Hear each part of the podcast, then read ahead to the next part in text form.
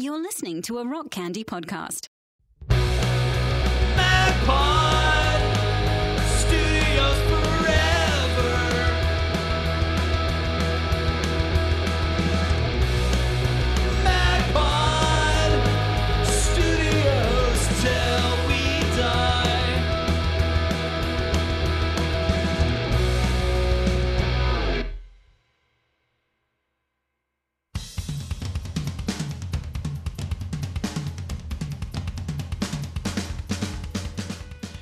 Coming to you from Magnified Studios, Magnified Pod presents Pods from the Penalty Box, a nostalgic sampling of skate punk albums from the 90s Christian alternative scene.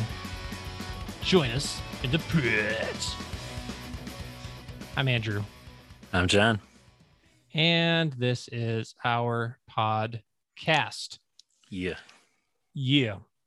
This will be our last album discussion episode for the dudes from we don't I don't know. We don't we've never we didn't come up with a, a nickname for I mean, Ace. Ace, is kind of the Ace is kind of the nickname. We could have Yeah. called him like Ace Trebs or something.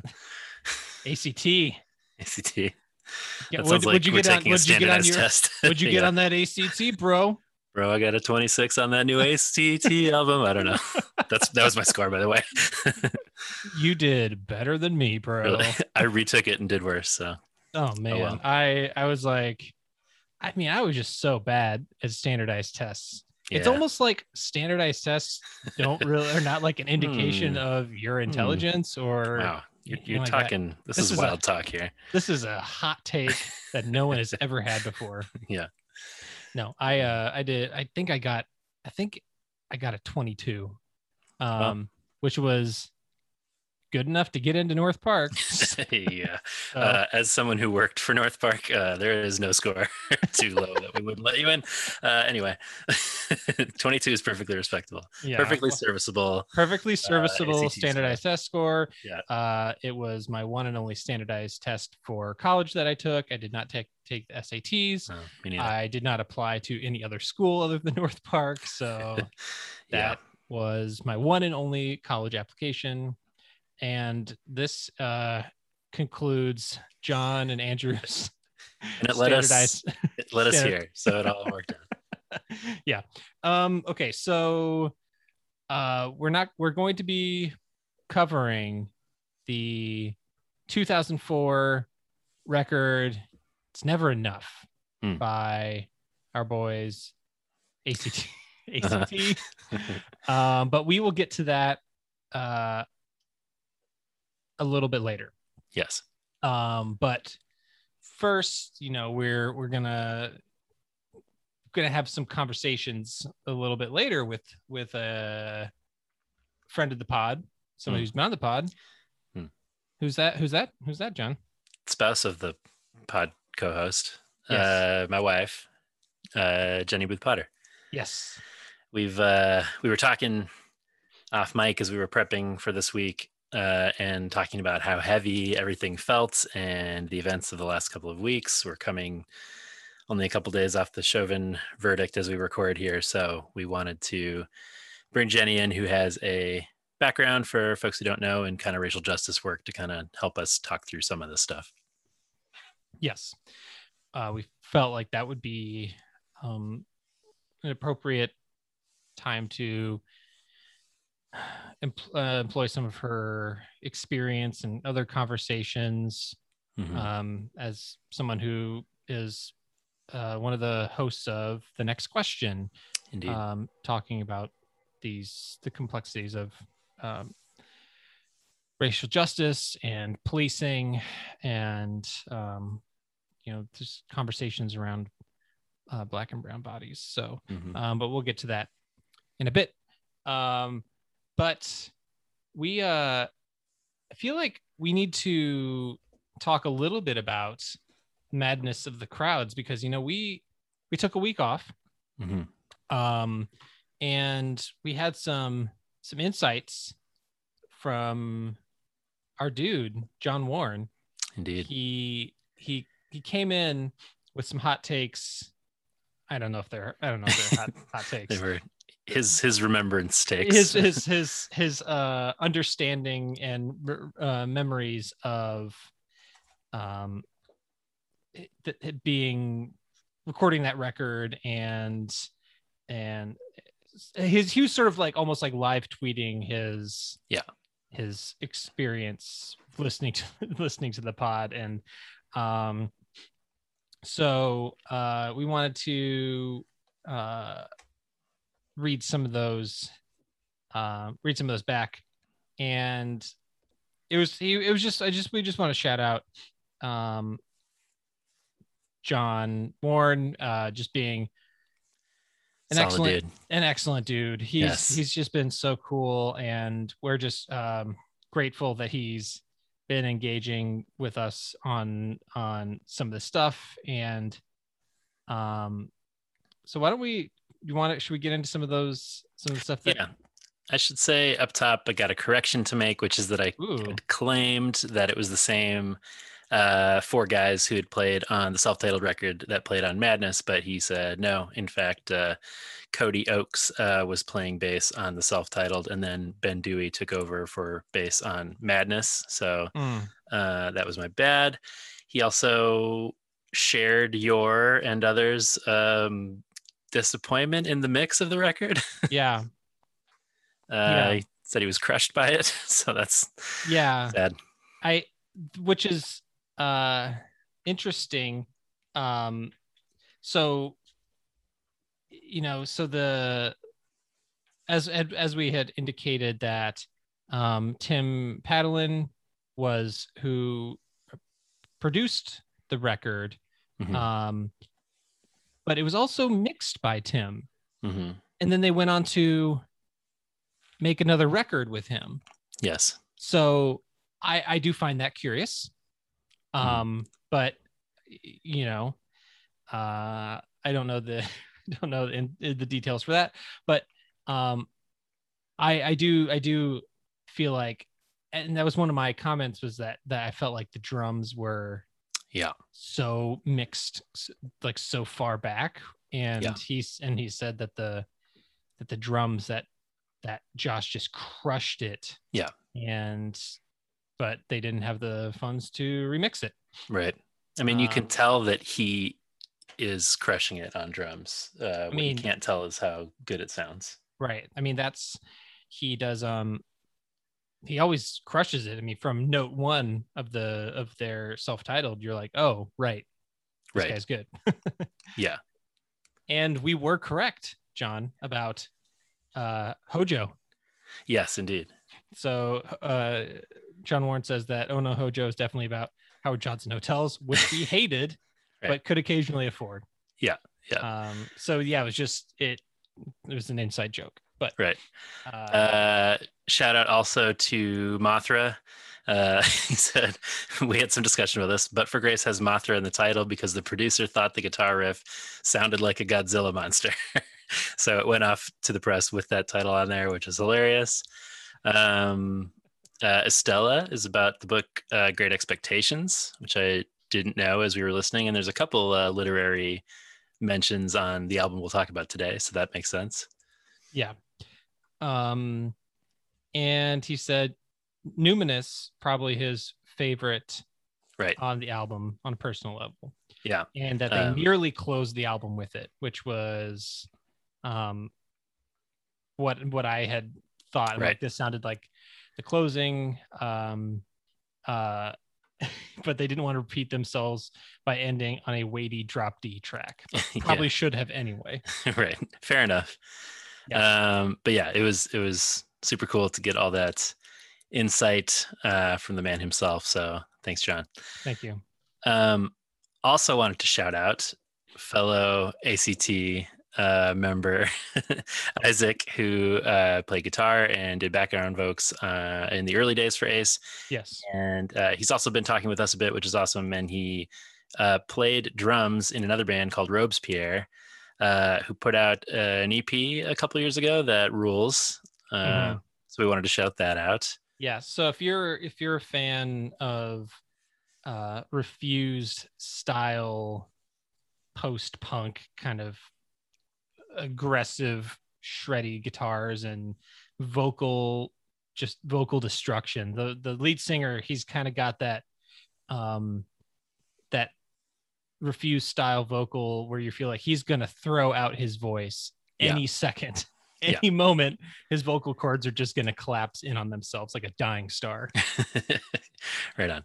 Um, So, yeah. yeah, it's good stuff. Uh, ni- nice boys all around in that ace troubleshooter. Yeah, they're I mean they're Midwest boys, so Yeah. they're they're nice boys. That's right. Um yeah, we we appreciate them. Um but John, do you think we should uh we should get to some voicemails because I think we should. We do Pretty have parched too. So ooh, what do you got over there?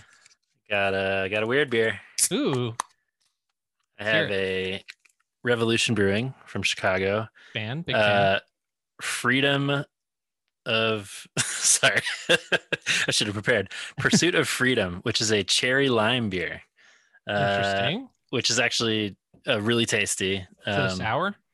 It it is a sour. It it doesn't like it doesn't taste. Uh, I mean, it says a session sour ale, so it's not like overpoweringly sour. Uh, like some of these more.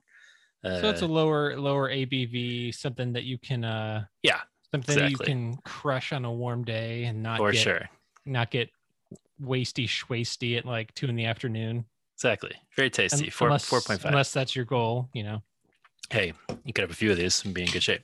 Yeah. Uh, what you got over there? Um, I got bubbly, Oh yeah. Yeah, bubbly sparkling water, a What flavor? an orange flavor. Mhm. Um, I'm still kind of in and out of consuming alcohol these days, so Mhm. uh, just trying to. I don't know, man. I don't know what's wrong with my brain. No. trying it- trying to figure it out. What's wrong with any of our brains right now? It's it's tough times all around. You do what you you do what helps you. Yeah. What helped say- me recently, Yes. uh, which I texted you about, was mixing um, grape soda with gin, uh, splash of lime. Yeah, dude. Delightful. yeah so um we have officially uh crowned john grape daddy That's right. uh I've been I've been getting into to grape stuff lately. yeah there's there was uh one night you were talking about how grape juice is underrated and, and then you were uh you had texted me when you were like at the grocery store you picked up a a, a case of like grape crush i think it was Yeah, man. I had like a grape a grape slushy at uh, Dairy Queen the other day. Wonderful. dude It's a it's a grape summer. Yeah. Anyway. I'm I'm into it. I'm into it. Um, but I I, I do want to say this that I do I do stand some bubbly products. I Yeah. shouted out their mango before. I think their mango sparkling is um, among the best mango flavored uh, I have I've had, but uh, underwhelmed by their orange. Mm, I think that Lacroix is the superior in orange, Hmm. uh, in orange flavored sparkling beverages. Yeah. For those who are interested. It might. I feel like we regularly say that mango is the best flavor of some of these waters. So I think it might be a mango-fied pod taste off coming up where we just line up some No. mangoes. I think I think we're gonna have to do that mango fied pod. we yeah, I think we're gonna have to do that. We're gonna we should do bracket style. We'll do Ooh, yeah. we'll have to do a sparkling we'll do a sparkling water uh college basketball bracket style Hell yeah. So- situation here. It's so related to the content of our pod. I love how this has become like another element of it. And for those who didn't see our social post, uh, we, we did receive the crushing news uh, that Mhm. Starburst will not be a sponsor of Magnified Pod. So uh, shout out to Chris at Mars Wrigley. Fuck you. Um, we, yeah. you know, so Yeah. sending us uh this email at like two in the morning. So uh that's some bullshit because you know nobody's up uh reading reading emails at two in the morning uh Mm. at Mars Wrigley. Um, but also uh I will say this. He said uh, while we would love to help, we are unable to offer product donations at this time. That's not what we were asking. Uh, please be assured that this decision is in this decision in no way reflects a lack of appreciation for the important work you have undertaken. At least, Oh, at least Chris acknowledges that MagPod is undertaking important work Yes. Uh, I said, but- "Cr- Chris, when did you first hear of Slick Shoes? And he didn't get back to me on that. So yeah, he is a fake fan. We've always said that about Chris at Mars Wrigley. yeah, man, Ugh, totally sold out when you took totally sold out to um to Big Candy. But we will not give up, John. Mm. One of these days, um, one of these days we will we will get that. Yep. I mean, let, let's be real. How how who is Starburst sponsoring that people are clamoring for a Starburst sponsorship that they, they they can't throw a few bones our way. Yeah, man. Oh yeah, all we're asking for is to say we're sponsored by Starburst. Yeah, give us Uh, give us Throw like us some bags of sour gummies at least, guys. Yeah, I mean, like what? Twenty? Give us like twenty bucks an episode or something, and Yeah, come on. you know, like we're not we're not asking for much. We're not asking for like, you know, we're not asking for like MeUndies money over here or anything like that. Oh man, we're gonna we're gonna break through with We- one of these days, sponcon. we'll have to. uh I don't know. Should we just spam the Mars Wrigley social accounts and be like, so. like a lot of people are talking about this magnified pod. yeah, we'll just get a bunch of let's just all right, Magpie Magpie Nation. Let's um I think it's about time we uh got you guys on on this on this case. Hmm. You should start adding Mars Wrigley. Tell them uh tell them they made a huge mistake. yeah, Magpod sent you. They're not happy. Like like Gob Bluth. They've made a huge Made mistake. a huge mistake. Yes. Um that'll be the last time that they cross magnified pod. That's right. right. Um anyway, speaking of starbursts, uh we have our boy Danny Stairs. Hey, what's up, my guys? It's your boy Danny Stairs here, enjoying the candy discussion. Uh, first off, I want to shout out Andrew. Congrats on that clean bill out from the Hmm. dentist, making me proud. Um, you know, even though you eat all this candy and, and do all these things on your podcast, it's good to know that you're still taking care of your good your dental hygiene and uh, making sure that those teeth aren't rotting. That's right. Uh, so keep up the great work on that. I also want to say, vis-a-vis John's comment about his bag of Starburst being uh, red and pink heavy, and you know this isn't a Fave Reds. He said, I, I think we know what's happening here. Is Magpie's really starting to be a, a real influencer in the Starburst team, and uh, they've started to, you know, really up the uh, the number of pinks and reds in, in all their products probably because they, they people have spoken and if Magpie Nation demands it, you know, corporations bow to that. So we got a strong following, and and they don't want to, you know, they don't want to be left behind. It's just like with all the stuff with the Georgia voting law and all the companies that are getting behind that. You guys are just as big as you know, injustice in Georgia is making sure that you please the uh, Starburst voters. So keep up the great work, dudes. Magpie for life. Uh, fair enough. Um, you would think uh that if we are swaying uh pink punks and red riders to Hmm. snatch up more fave red packs, yeah. Mars Wrigley would be like, oh shit, Hmm. got to get Where's these guys. Where's this coming from? We got to get our, got to get that data. Yeah. I, And you know, all I gotta leads, say, all leads back to Magnified Studios. um, if we're talking about sour gummies, I might have to jump ship from uh, from being a Red Rider, the captain of the Red Rider Army, and Mm, might be a might be a green guy. the watermelon. Yeah, we don't we don't have a watermelon uh, a watermelon nickname just yet. Um, Mel, a melon Watermelon Maverick. Warriors, yeah, Melon Mavericks, Watermelon Warriors. Water, watermelon warriors. I like that. Green guy was my first attempt, but I like this better. Um, also, an update on on the dental clean bill of health front. I also went to the dentist last week. and no cavities for me either. Oh, di- so celebrate us in our dedication to both candy and uh, dental hygiene. exactly. Uh, which means we can eat just as much candy as we always have. That's the Right. lesson I'm taking away from this. Definitely nobody's fillings are going to fall out on the pod. As long as it's not my whole tooth, which John asserted one episode. Uh, yeah, Um, good times. But I did finish. I did finish my bag of the um, sour gummies. I still got I still got myself uh, a half pack of the duos over here. Man, I've been looking for the duos. I'm not having as much luck with those. No? Oh man. No. I, I I hope this isn't another one of those sweet heat situations where they Right. find something that's like, oh, this is dope, and then they and it's like a limited limited time offer. Yeah. Um, I still think still think we need to pressure Starburst into bringing back those those sweet heats. Got a lot of pressure to put on them. Yeah, we do. All right, guys, we we have a lot of work to do. We got to we have to up our ground game against. Chris is about to get flooded with emails. Yeah, Chris doesn't know what's going to hit him. um, we have another Danny Stairs. Uh, this is sort of about um, our conversation around contextualizing lyrics from decades ago and and kind of discussing them in present day. Hey, what's up, guys? Your boy Danny Stairs again. Um, really enjoying the discussion about uh, that struggle to look at these lyrics and, and these things from, you know, 20 years ago, however long it's been now. Um, geez, probably even longer on some of them.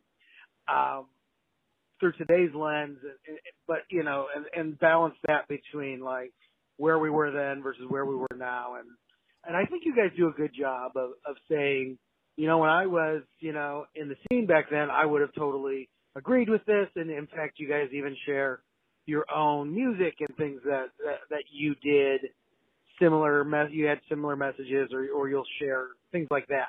So, so I think you guys do a good job of balancing that and saying, but now here we are. And like you brought up, uh, you know, you don't have access to, um, the new viewpoints of them like we do with MXPX. We know where they're at, you know, as far as faith. Um, and certainly with Five Iron, they've spoken extensively um, wi- about where each of them are. Uh, well, some of them maybe more than less than others, you know, more or less than others. But uh, certainly as a as a band, their theology, their their their viewpoint is, is much more clearly laid out. So I think you guys Mhm. have done a good job with with what you have available on these other bands. Um, so I, I just want to say I, I understand. I'm glad though that you guys have that in mind, um, and that you are trying to make sure that you consider it and, and temper your thoughts accordingly, and and then that you are making sure that it's clear where you're at and you know and and all that. So I, I appreciate that. And then finally, one final thing. Um, if John is worried about being an asshole because John, you know, John is known for being an asshole. Uh, I have this great book that I could lend him. In fact, he could probably just keep it called How to Not Be an Asshole. I got it as an anonymous gift. I'll never be able to figure out who it could have possibly been from. So anyhow, if he's interested, you let me know. Toodaloo, motherfuckers. Fascinating. Is that? Did you send him this book? I I did not. I'm assuming. Uh, I'm assuming this is from his ex-wife. yeah, that was my second guess. um, I was about to say, boy, 2021 might be the year that that Danny Stairs goes sincere. All these sincere voicemails lately. I know. Um, you know, he uh he he really kept it close to the chest for uh the first couple seasons and really leaned into that Danny Stairs persona. Yeah. I don't know, like this is almost like we're we're getting a Dan Starrett versus a Danny Stairs. Yeah, over here. Danny. Stairs stayed under the stairs, and Dan Starrett marched forth in his suit that he wears to be in court um, as a lawyer. In case that wasn't clear. Yes. Um, yes, yes. He's a lawyer. He's not uh Danny Stairs is not in trouble with the law. um, but then he still uh, he closes out by undercutting with some some Toodaloo, uh, motherfuckers. Toodaloo. So yeah. Anyway, thanks, buddy. We do try to strike that balance. yeah it's it's something that we as we said in the previous episode the previous episode that kind of trying to stay cognizant of Yeah. how we're even though like especially if something is like more new to us Mhm. versus something that we've been listening to for decades eh, then it might feel more immediate because it feels new but Right, right. um anyway uh daniel from kansas city What's up, dudes? It's Daniel from KC here. Um, Danny the third, as you might say. Um, just had some thoughts about Madness of the Crowds. Uh,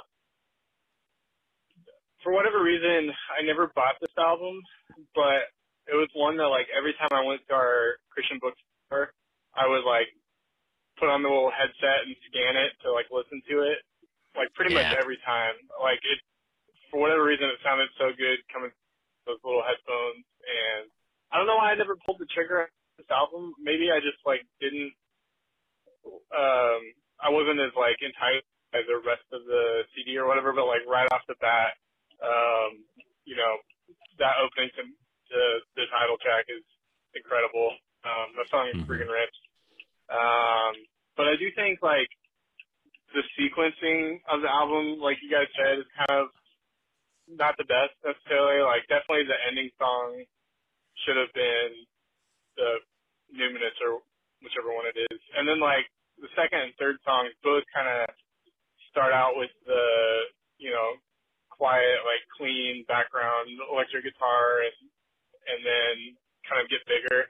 I feel like you can't really use that trick twice in a row, and especially not right at the beginning of the album like that. So, um, yeah, I don't know. Um, the only other couple things I had was like the oh no Hojo thing. So, first, I mean, I definitely heard that, you know, really early on in like eighth grade or whatever. And then by the time I heard Prince's um, "Let's Go Crazy," he was, uh, "Oh no, let's go." I was like, "Oh, that sounds like that Ace Troubleshooter song." Um, obviously, it's a slightly different lyric, but like I feel like it's kind of the same. And obviously, them being from the Twin Cities, Right. I mean, where Prince is from, I feel like that makes a lot of sense. Um, that they, they would kind of like interpolate that and put their own spin on it. I don't know if that's actually what it is, but it's what it sounds like to me. And then uh, the Les Paul Studio thing, uh, I think I had a phase where I wanted a Les Paul Studio, and it was also because of John Warren. Um, never got one, still don't have one, but uh, I don't know what it is about that. I didn't like Les Pauls for the first little while that I was into playing guitar. I thought they were like dumb, like old looking instruments, but then for for whatever reason that studio that he had like just kind of made me want one. So uh anyway, glad you guys are doing Ace Troubleshooter. Glad you're doing this album. Uh Magpie Celeste. Yeah. Thanks. Um, uh, Prince famously um, inspired by the Ace Troubleshooter song. yes. Uh, Maybe they work together in some capacity. Who knows? a lot of bands recorded at Paisley Park. I would be so happy if um, in some like live version of Let's Go Crazy, he's like, oh no, Hojo. Let's go crazy. That'd be so great. Anyway. yeah. Um, I think what we're saying is uh, we need to get Madness of the Crowds remixed at Paisley Park. Oh man, that sounds wonderful. Make this happen. Jimmy Jam and Terry Lewis, where are you at? yeah, let's let's do this. let's let's do this. Um, I don't know. We'll see if we can. Uh, we, you and I both have big connections to uh to Paisley Park, so we'll just. I have uh, been there. It's quite a place. I've driven by it. I've never been. Yes. I've never You been should in you there. should do a tour sometime. It's it's pretty wild. I would like to. Um, yeah, it's it's it was certainly uh, on my to do list. Yeah. For last year. Yeah, right. Uh, um, but yeah, whenever whenever I'm not even sure. I haven't even looked. I haven't even like looked at things to do. right. You know, I'm just sort of like once once I get my my next vaccine on. Uh, Hey, I'm all vaxxed up, baby. I know you're all vaxxed up. John is.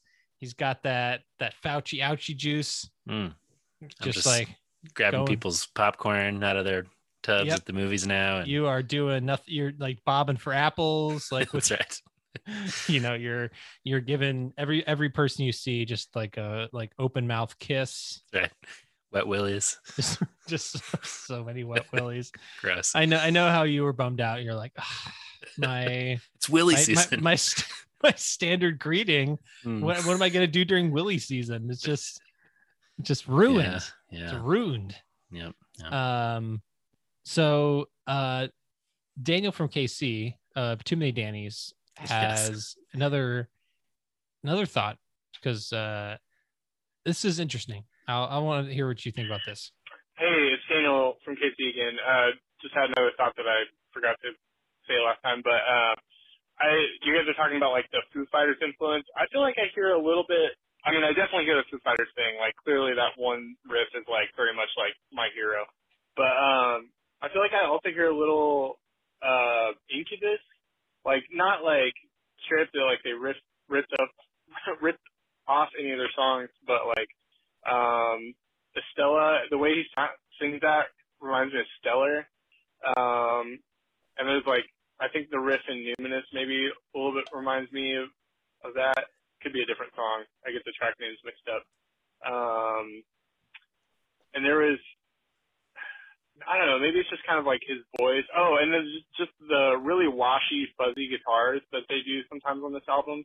Uh, I feel like there's a lot of Mike Einziger's guitar playing that, uh, like when he goes really heavy, he goes really heavy like that. Um, I don't know a ton of Incubus, but I'm thinking like the, um, the, uh, what's that song? Uh, Wish You Were Here, like some of those kind of guitar parts, uh, Mhm. like the big distorted ones, kind of reminds me of the sound of this album. So I don't know if you guys hear that, um, but just want to throw that out there. Anyway, see you later. What do you think about what do you think about Incubus? Um, I was never a big, uh, big cube head. I don't know what are, what are the Incubus fans called? Uh, Cubos.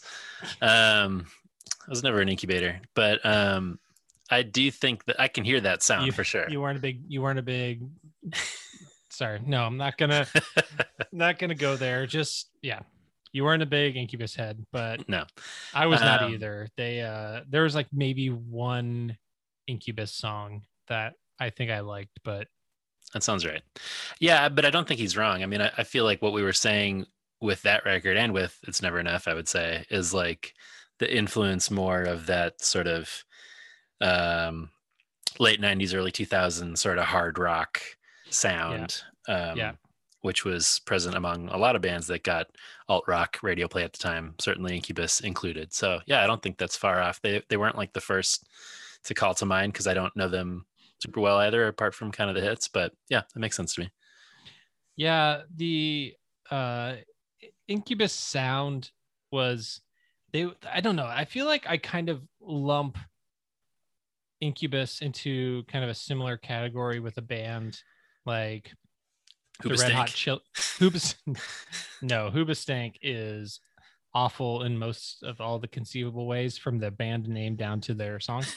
Um, but I was gonna say uh, Red Hot Chili Peppers, where it's like there sort of can be like a straight ahead alternative rock or Yeah. hard rock, and then sometimes it has like you know some maybe metal or new metal influences and then like there's like a funk element to it and i'm just like i don't know guys pick a lane i don't Yeah. know it, it they're just it just was not was not my thing We will return to the topic of the Chili Peppers uh, when we talk about this week's album. um that's interesting because there is a uh i i wasn't there's one particular song that uh does not i'm not sure what song you're thinking of but there's one particular song that's I'm That- guessing it's the same one, but yeah then we're gonna have a disagreement over the particular influence Mm, but i'm very curious over your top three Yeah. yep um another Dan Danny. Leary. Hey guys, this is Danny. I feel like I haven't left a voicemail in forever, JK.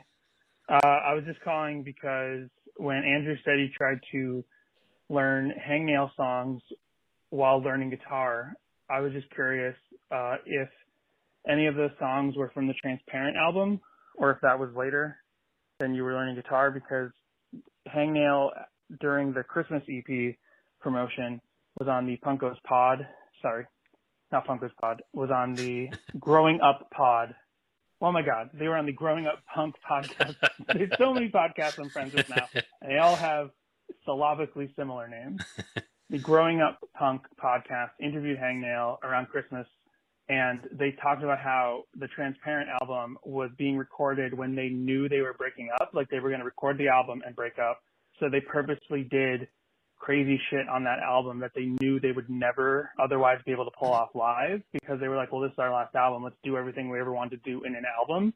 Mhm. So I was just curious if Andrew was trying to learn any of those songs off of Transparent. Well, then th- that album was literally made not to be learned. And the last thing is uh, Screaming Giant Records. Like I think in about 2017, give or take a year, I randomly thought of Screaming Giant Records again. I do every couple of years, and I was thinking, oh, I'll Google them. I'll probably go to their the Discog page for that. And like, what is this? And like the Screaming Giant Records website was live again. And they're like, hey, we're coming back. And I'm like, oh my God, like this is so random. And they were like, go to our Bandcamp page. We put up all the Screaming Giant Records catalog on Bandcamp Ooh. for free at the time. And they're like, get it now because then eventually it'll all be a dollar. And it is. You can go to the Screaming Giant Records Bandcamp today and get any one of their legacy albums for a dollar. Oh Uh, wow. and now I just went to double check. I'm like, a couple years ago they said we're coming back, and I think they released like a EP by a newer band I'd never heard of when I saw this happening a couple years ago. I just went to their Bandcamp and they're just like Screaming Giant Records was a record label, 1997 to 2001, rip. So I guess they canceled their plans to actually like officially come back as an active record Mhm. label, which stinks. Um, Bummer. but there's that. So Magpod for life. Um, thanks, Danny. Uh, so no, it was not that transparent record. It was their first record, their debut uh, self-titled record that came out in '99. Uh, I was trying to learn the song "Friendly Advice." This song here.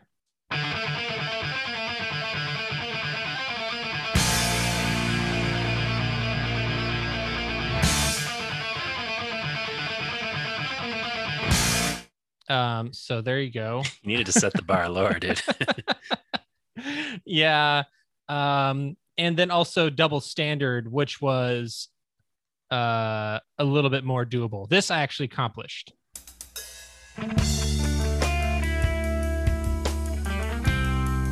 A little bit. Not as not as good. I'm, I don't want to hype myself up.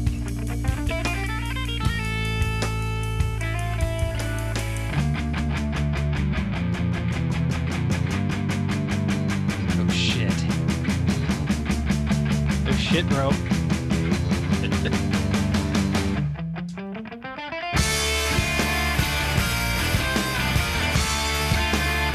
yeah, they fucking rule. God.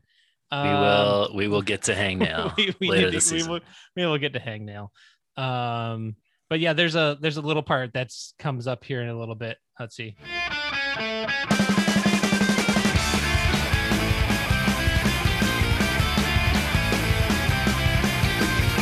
I tried and tried to understand what.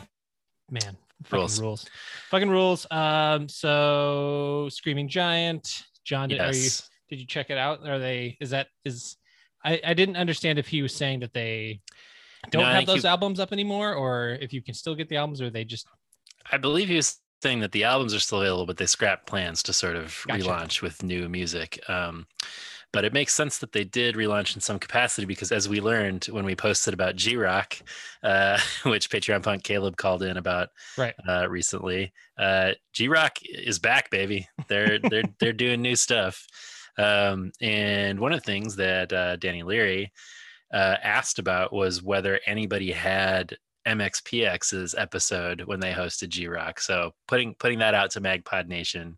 Yeah. He could not find it online. I I don't think I was aware it even happened. But if anybody has that, let us know. But uh, yeah, man, hit up that G Rock. It's available. Yeah. Um, I'm looking at these some of these uh, um, screaming giant bands. The Mhm. uh, Tasty Snacks, of course. uh, Run Joseph Run record. Oh man, yeah. Uh, we got some um, Rod Laver. We got yeah. Officer Negative. Yeah. Sidewalk Um, Slam, A perhaps. lot. A lot of these bands I am not familiar with. Yeah. Um, might need to do an all screaming giant season at some point. you know so a band that um our uh producer shadow producer jason from an original vinyl uh was telling me about that he loved um was this band called two timer Hmm. um sounds vaguely familiar. two timer is a uh was at least there's one of their records or one of their demos or something was on. Oh no, no, this here it is. Uh, see what happens from here. I think is the record that Jason was uh, prof- like just profusely trying to explain to me how like how great this record is, that how much he loves it. So, Mm. um, but it's also like uh, how much more niche could we possibly get yeah, that's than true. like than like a, def- a defunct record label with a band that maybe like four people remember Fair enough. um but and and an album and a band that like i i have only heard of through jason So, Yeah. Well, he knows good stuff. yes he knows the deal um Any more Danny's? no more danny's but we got a dustin All right. Hey dudes, it's Dustin from St. Louis. So sorry that I screwed up the been a while uh, intro last week, but yeah you guys covered for me nicely, and I do appreciate it. Um, as far as songs that we learned to play, so I, I was not one of the cool kids that picked up the guitar. I was one of the dweebs that picked up the bass. And Yeah. uh, the first songs that I had to learn were Angel by Slick Shoes, yes uh, yeah. Flowery Song by Five Iron, but the Yes. two that are like Yes. seared into my brain are um, uh, Chick Magnet, yeah obviously, there you go there and, we go Of course. and Riot Gear by Five Iron. I used to, you Hmm. know, a warm up on the stand up bass and jazz band every day in those with those two tunes. Um, they were just I, I still even goof around with them when I'm just trying to pick it up every now and again. They're just they're just in my brain. Um, and you guys were also talking about Ace Troubleshooter and the um, the the interesting fact that they never had like any sort of crossover, Mhm. and immediately reminded me of um, when I was younger. My parents used to always take us to family movies. Um, my little sister was five years younger than me, so when I was in high school, uh, Agent Cody Banks came out at Blockbuster Cinema Classic. So um, I remember in the beginning of the movie, and I just went back and tried to uh, rewatch it just to make sure, and it's, sure enough, it's there. At the beginning of the movie, there is the self-titled album cover poster just above uh, his bed. And so I remember being in high school and seeing that and thinking, oh, shoot, this could actually be a decent movie. And well, not really, but, you know, anyways, I thought that was kind of interesting because I thought nobody knew the band. And then there's, there's their poster in this big movie. So anyways, uh, thanks. Magpod for life. Thanks, buddy. i don't know maybe frankie muniz was like a big a big ace head i don't know Could be. that that is that that is very surprising to me I that- feel that- like I. that's so there's a whole there's a whole like uh i think it's an instagram account where like people will call out punk stuff that's in Right, tv right. and movies and like just random posters and stuff in the background of stuff. But that because that's you know that's like one random production person that that somebody in in like who's doing like set design they're like oh, we need a poster. Just go like you know whatever just get a poster Yeah. and some Or- some person's like well i got this at home just i want to put this up on the wall Yeah, somebody could have been very passionate uh, about Ace. and Southbound Cody Banks forever. Southeast Cody Banks forever. Whatever. I don't know. Um, I feel like I remember that somehow. That's like in my brain somehow that that existed, but I certainly forgot about it. Maybe it was in like, you know, the old school old school tooth and nail group on Facebook. Somebody posted an image of it or something like that. But yeah uh, get get Frankie Muniz on the pod. Let's get this all sorted out. He- yes um we will i'll reach out to him you know what's wild to me like i don't know about you like growing up thinking like watching watching tv or movies and you're like uh like i always assumed that frankie muniz was like a lot younger than Mm. than He's like our uh, age, isn't he? he's 35 Yeah. he's he's not, he's yeah he's gonna be he'll be 36 later this year so it's think he just uh, looked really young. I think he probably just he still looks he still looks like a, a young Right. dude, but like um but yeah, we'll uh we'll get we'll get him on get him on the pod.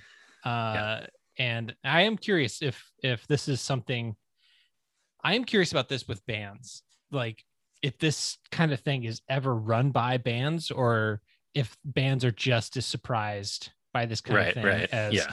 like people are like, put the fucking ace troubleshooter in like this Frankie Muniz vehicle. You know, this Hmm. is this is I'm sort of, guessing uh, Brandon Ebel was pocketing that money and not sharing it with us, but I could be um, wrong about that. I mean, uh, somebody somebody proved John wrong, and they will not. Uh, Don't one sue last, me. well, if they haven't sued us yet, Yeah, That's true. uh, one last voicemail. We got our boy Jason from it. Uh, we got our Jason from L.A. What's up, guys? It's Jason uh, out here in LA. Uh, just calling. You guys talked about that blockbuster video, the last blockbuster uh, thing on Netflix. Yes. Uh, yeah, I used to work at Hollywood Video. Uh, Yeah. that was a fun job because I got free movie rentals. I was only there for a month because I had an asshole manager who my grandma passed away while I was working there. Uh, when I told him that she had passed away, he told me I needed to come into work the next day. Then when I requested the funeral off, he said, I got a business to run and you need to come in. So that was the only job I've ever had that I didn't give a two week notice. I said, screw you and just quit. Uh, but, uh, just to let you guys know, I'm not a fan of Ace Troubleshooter. I tried listening to them before this, this new uh, part of your MagPod and I still couldn't get into it. I'm sorry.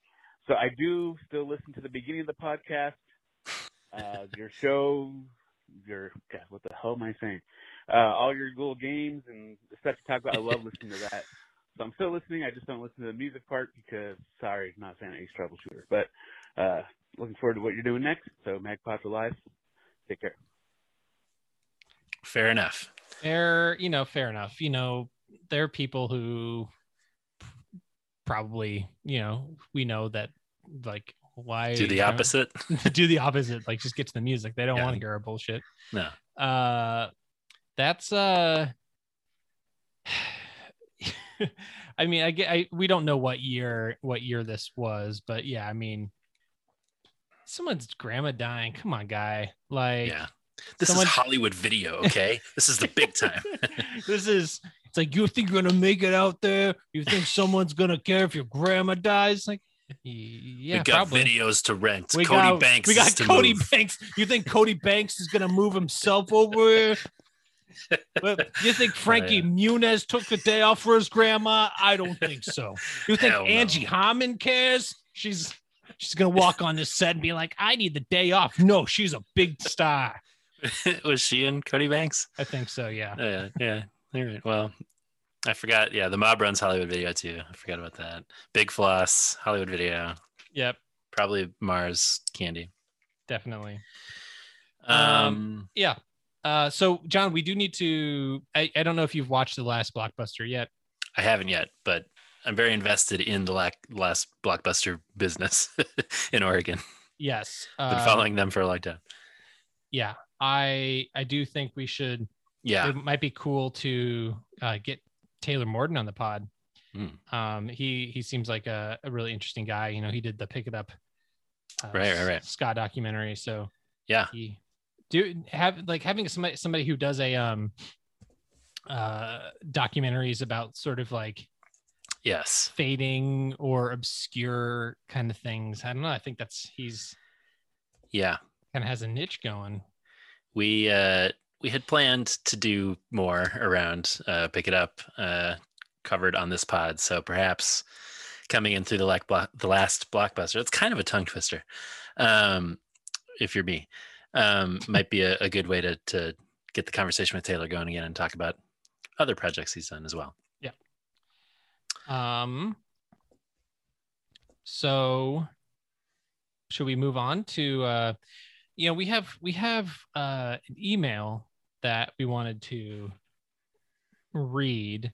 Mhm. Um, in a previous uh episode, we talked about having uh our female listeners uh reach out to us and kind of share some of their experiences hmm with uh, misogyny, whether in the scene or just in general, and kind of getting getting their take on um, not just having us talk about it, but like actually hearing from women about their experiences. hmm Um, and we got an email from uh, Candace, who is a Patreon punk, and uh, and she said, uh, "You asked for more feedback from women, li- the women listening. So here's my life story in misogyny. Slight background: I'm a civil engineer in Houston, specializing in drainage. So I make the rain go somewhere that isn't your house. Been Makes doing sense. that for 13 years, eight at my current job. I believe Andrew and I are the same age. I just turned 37 in March. Uh, I was told in first grade by a teacher that girls are bad at math. Hmm. I then proceeded to win the grade wide math competitions two, year, two years in a row. Uh, spite worked in my favor, I guess. math and science make sense to me. That's how my brain worked. So I pursued them. In 11th grade, my physics teacher told me I should be an engineer, and I went for it. I can't tell you how often I was told to smile by the men at church on top of all the other typical purity culture stuff. Hmm. Freshman year, intro to engineering, a teammate, so guy my age ish, told me he, he was giving me less group work because I was a girl, only a, only girl on the team. Out of college, my first boss would jokingly, quote unquote, jokingly ask me if I was pregnant every time I went home not feeling well. I was constantly being treated as an administrative assistant by another of the older guys in the department. He would dictate emails to me on projects I barely worked on, like he was incapable of typing himself, I guess. At my current job, there are men that are not par- part of my group that have told me I need to be at home making dinner for my husband when he was studying for a big test we have to take uh, uh, as engineers. I had done it a, f- a few years previous. There are uh, a lot of departments at all the places I've worked that I would not recommend women work in because they won't be listened to. It's generally from older men, but not always. Some shit went down at work last week that basically boiled down to me telling someone I didn't have time for something and then them throwing a fit until one of the higher ups told me to do it. This has happened a bunch of times, and frankly, I'm done with that. I can't tell you how many times I've been in a meeting of the 10 plus people and been the only woman. I frequently get mansplaining going on. Uh, I've um, been doing my job for 13 years. Maybe I know more than people who don't do what I do. I will give my input. They will be quiet mostly. I now just play chicken with them and don't stop talking um, when they try to pop uh, talk on top of me and then proceed as if I said nothing. So that's a great feeling. Um, sorry for being ranting, it, ranty and rambling. This is why I wrote it out. I have a lot of feelings about entitled old men right now. Hmm. Um, You're not you're not ranting and rambling, Candace. I No. appreciate you sharing this. yeah, that that all to me, uh, I mean, the mansplaining stuff, Yeah. is infuriating on its own, but like people who like have less experience and don't uh want who don't like hear her input and will just like railroad and just like steamroll uh, like everything hmm she's saying or but like the administrative assistant stuff where it's just Yeah. like you know you know go get us a cup of coffee sweetheart or to take this note for me it's like that's Right. not her job um, Yeah. don't treat her like she's your assistant just because she's the only woman in the room that that that kind of stuff would be absolutely infuriating especially if it's like you know this is not not my role. I've been doing this for uh you know 13 years. Um so i don't know how i don't know how women ke- keep it together to be honest with, with this kind of stuff. Yeah, I would guess that if you talked to any woman, she'd have some version of some of the story. Um, and you know, one thing that we talked about a couple of weeks ago when we were talking about sort of misogyny, toxic masculinity, both like in the scene as we were talking about um, the the music we were talking about, but also just in general. Like, so what do we do as men? It's not enough to be like, boy, sorry that happened. That sucks. Like, yeah I've b- been trying to think about the ways that we as men can, in the circles that we're in, call out shit like this when we see Right, it. And right. obviously, we're all at home right now. it's a little different doing that over Zoom or whatever, but like that is something that, you know, I'd like to think I had in my head sometimes in the past in meetings, but it's going to be much more at the forefront of my mind should things go back to normal and I'm in big meetings and I see stuff like this happening. I really will take it as a challenge to my sort of privilege to use that and and and call some of this out. So yeah that's gonna be my goal. And I've definitely been far more aware of uh my tone of like whether or not what I'm saying comes off as mansplaining Right. uh, because as somebody who gets like really passionate about something and loves talking about the things I care about, like I don't want to come it to come across as like I'm mansplaining more so as like I'm just sharing my perspective on something. yeah. Yeah. Um so Totally. you We- know so like being kind of a, aware of that sort of Yes. stuff but you're right uh calling out calling out you know because i'm sure depending on the the dynamics in the company and and that sort of stuff like uh being the only woman in a room Yeah. has its own potential problems Yeah. If you don't feel like you have an ally in the room Right. Right. um, being someone who speaks up and makes it clear to uh, the only woman in the room that you are an ally and you, you that you're also seeing this. Yeah. Um, I'm sure it would probably be helpful. Um, Yeah. But this could be another another example or another place for us to ask um, women like what like what would be helpful you Right. know not not that we need to put out the burden of right. Right. Right. women telling us how to be better allies but like um and maybe it's a situation by situation kind of Sure. thing but um i'm i'm assuming speaking up would be a good place Yeah. to start Yes. We as men are in all kinds of uh, pockets and circles where we're given opportunities to confront this instead of just give it a pass or not even think about it, but to actually engage with it. So I hope that we will all do more of that. Um, and I appreciate you sending this in, Candace. Uh, You know, we welcome more uh, thoughts from women in particular around some of the stuff we've been talking about, about how you know, misogyny and toxic masculinity has been prominent in the punk scene and the Christian scene, uh, and Christian punk scene, all that stuff. So unpacking some of that and and welcome your thoughts as we continue to do that. yes Um, having said all that, uh, there's a woman that I would like to hear from who is my spouse, and she is smart. So perhaps we should move on to the next segment, which is uh, talking with Jenny Booth Potter.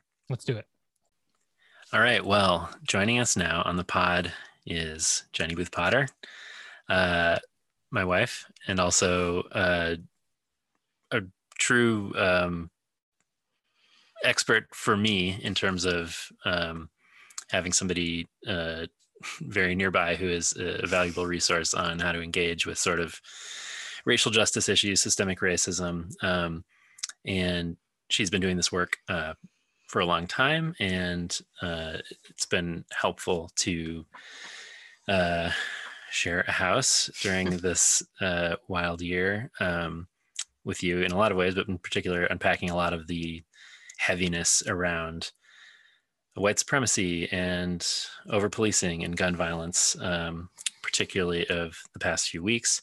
So we wanted to get you on the pod and talk a little bit about that.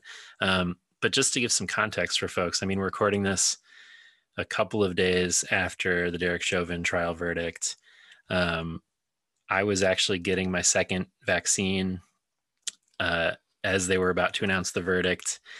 And the first time I got my vaccine, I was like so grateful. And the second time, it was just like I felt this heaviness and the weight of anxiety around awaiting, you know, knowing the whole world was waiting for this verdict. And, and I think, in particular, as someone who grew up in the Twin Cities, it, it had this added sort of um, weight as well. So I heard the verdict read uh, on NPR as I was driving home and was just like overcome with emotion. Um, only to learn minutes later that uh, police in Ohio had killed another black teenager. This, you know, two weeks after Chicago police had killed a black teenager, and He wasn't black.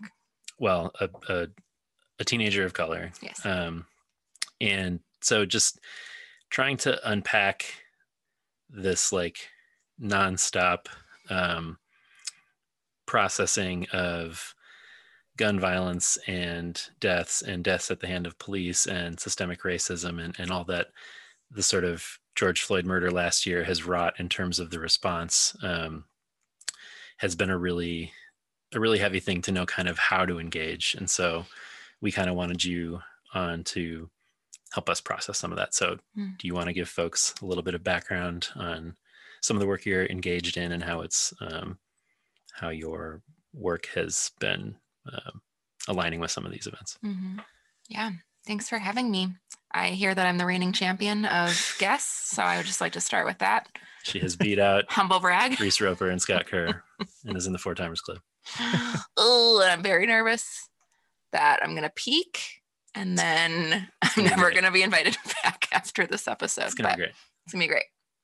Yeah, I mean, I think um, I grew up very sheltered from conversations about race, racial justice, and I mean, honestly, any form of justice. Um, and it wasn't until college, uh, probably everyone knows that you two went to the same college, but I was there as well. Mhm.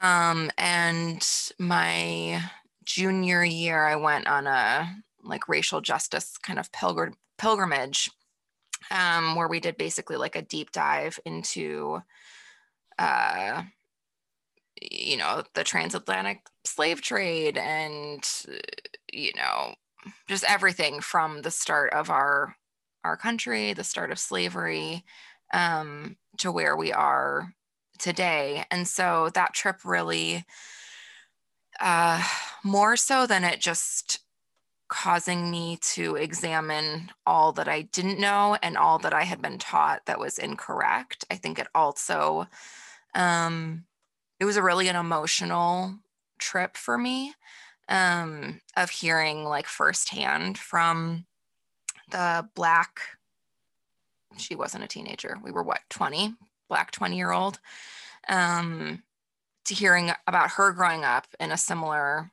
predominantly white suburb but just how many of our childhood memories and experiences varied just literally over um, her being black and me being white and Because we should say, I think we talked about this on the pod before, maybe, but on this Sankofa trip, white and black students are paired Mhm. together, and you sort of go through this trip processing together. yeah so my partner was yeah was a black you know young woman um and really like watching the history be told and watching her process it it just i think that kind of changed me maybe more so than anything. And so i had kind of this like i mean evangelicals we love we love kind of a like uh you know a moment of like oh i was this yeah the conversion moment. Like i was i was blind but now i can see but i really i really did have a moment like that on that trip where yeah it just felt so clearly like i had been living blind my whole life and i could finally see this country my life my role just so much more clearly um it was also on that trip that i met um, a woman by the name of austin channing brown um, and she and I became friends. And then many years later, um, our paths intersected when we were working at a church, and we developed anti racism trainings together for the staff and the congregation. And um, it's so interesting. Like, you know, we covered things at the time like stereotypes and why color blindness is not Mhm. actually any on any sort of path towards actual anti-racism or healing or anything um and this was still in the kind of you know you don't say anything about race um time that we were still in. And it was just i mean it was just before Trayvon Martin was killed. Like I, I feel like that was kind of a turning point for a lot of people. Um uh, his murder where it was like oh now now the church is talking about it slightly more.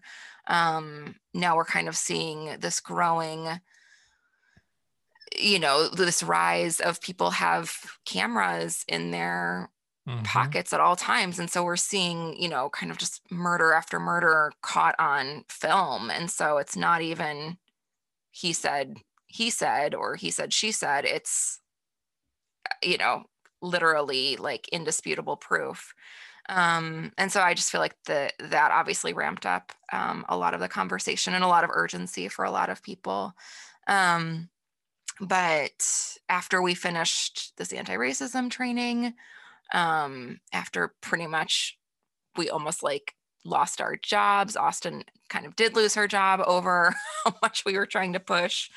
Um, we she wrote a book and i she and i uh, got to co-host um, a video web series called the next question where we really are we're, we were trying to push the conversation beyond just why can't white people say the n word um, Right. i don't see color or uh, is blackface like really that big of a deal like let's you know Yeah. so we had incredible guests on that show. We filmed that um, in 2019 and just feel really grateful for the timing of that. I mean, I learned a ton by being a part of that process and that team. Um, here, you know, reading books about prison abolition and police abolition, feeling like, i mean, it just, it felt so radical. And then you fast forward a year and abolish the police is almost like a household, you know, Yeah. if not uh you know belo- a beloved expression in every household in america it's at least a known expression Right. um and so it's just been a really interesting it's just been a really interesting i know for everyone it's been an interesting year but i think it felt like oh my gosh all of a sudden all these everything that i care about everyone's talking about. Um and it was both a really um it just felt like a really important time. And i think it felt important because i knew and i think a lot of other activists knew that the window was not going to stay open forever um and that uh yeah kind of this like openness to the conversation was not going to stay open for much longer without I mean, racism is creative. And so, you know, a- anything that would be Mhm. brought up, um, for a while, it was like, oh my gosh, this is indisputable. But, you know, racists be racist. And so they they come up with stereotypes and with, you know, all these other things to um to try to keep the status quo maintained. So yeah, I mean, and then I what else would I mean I can go into the events of the last couple of weeks or what's Sure.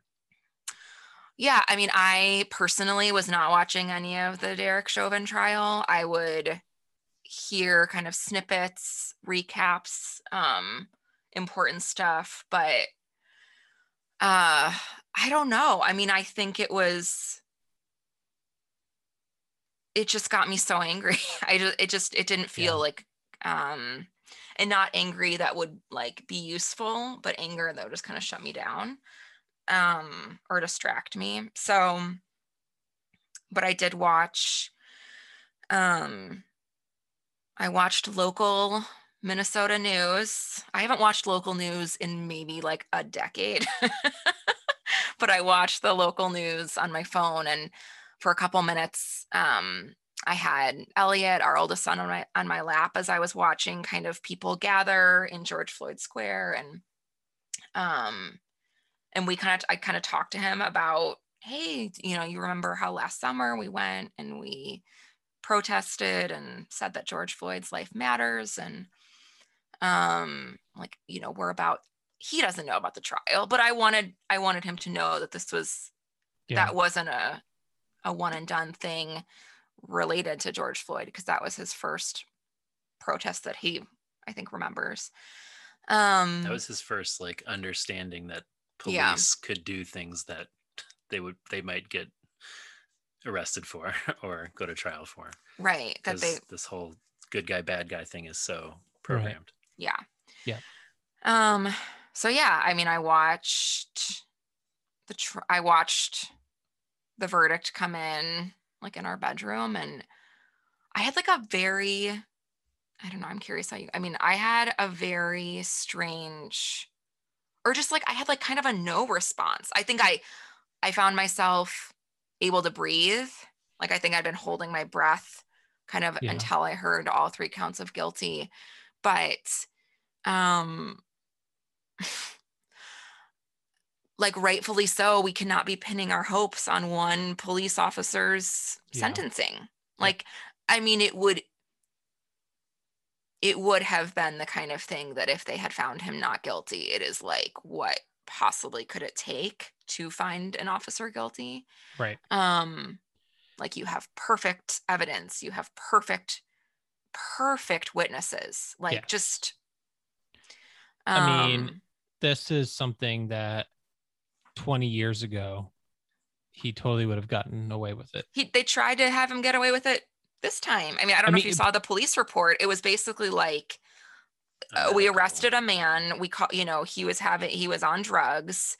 We called the ambulance. He was transported to a nearby hospital and died there. No uh no weapons were used.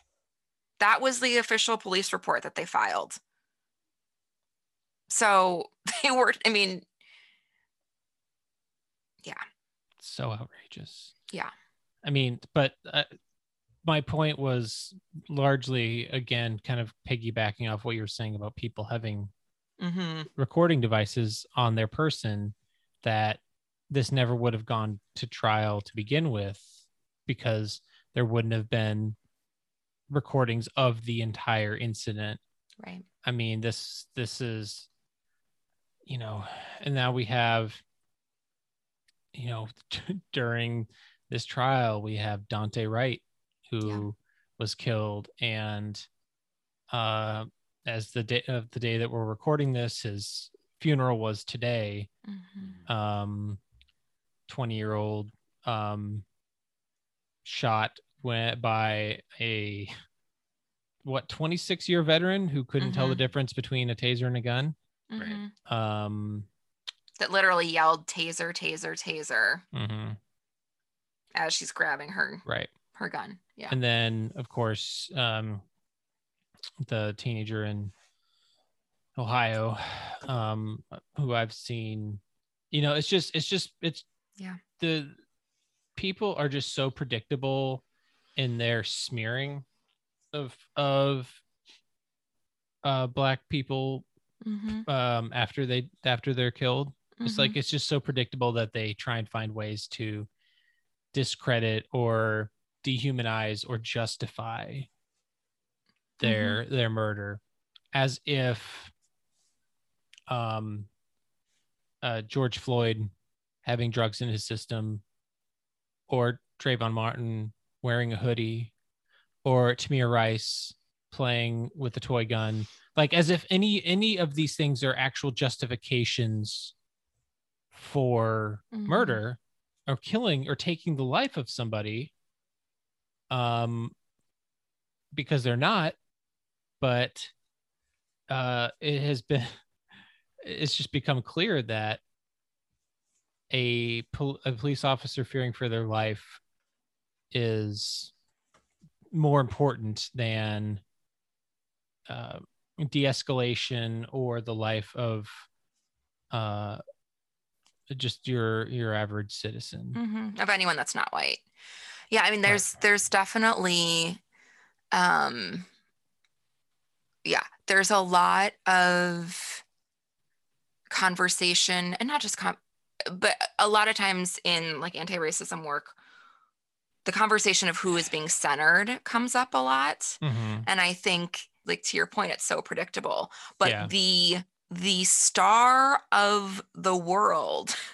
is white men like that's just they are the they are the main character in every story. Like and i and i i'm i don't mean that i mean that. Like they, they are they get to be the main character in every single story.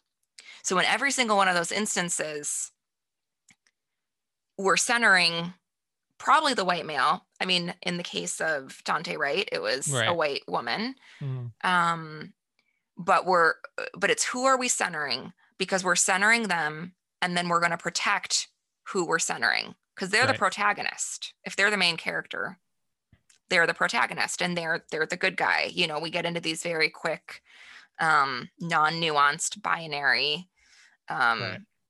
binary conversations and so that that's the story that we're playing over and over again it's who's the main character we have to protect them.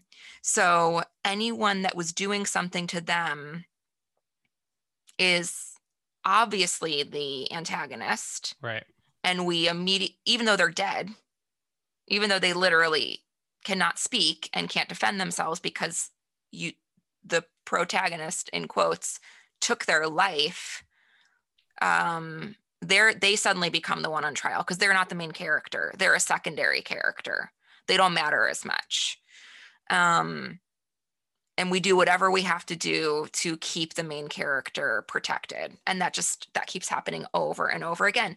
And obviously what we're talking about is more extreme but i think that happens over and over again in spaces where um yeah where we used to joke like you know we would have these um like diversity anti-racism uh, racial reconciliation trainings and conversations and almost always we did this exercise called the privilege walk where Right. Right. Right. you ask a series of questions and you either take a step forward or you take a step backward and it's things like did you grow up in your home with um, more than 50 books in your home did your parents attend college you take a step forward um, have you ever been told that you are a credit to your race you take a step backward like these types of things.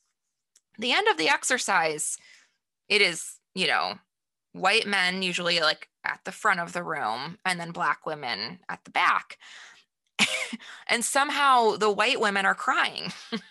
And it's like i'm sorry your feeling of you know you know this like realization that you have privilege and that um that that's systemic and that maybe your grandfather didn't just pull himself up by his boot, his bootstraps Right. but maybe there were lots of other things at play that kept you at the front and every person of color behind you but all of a sudden now we're comforting you because you're crying over this. Whereas can we do something to actually uh equalize like what we're you know what we're seeing?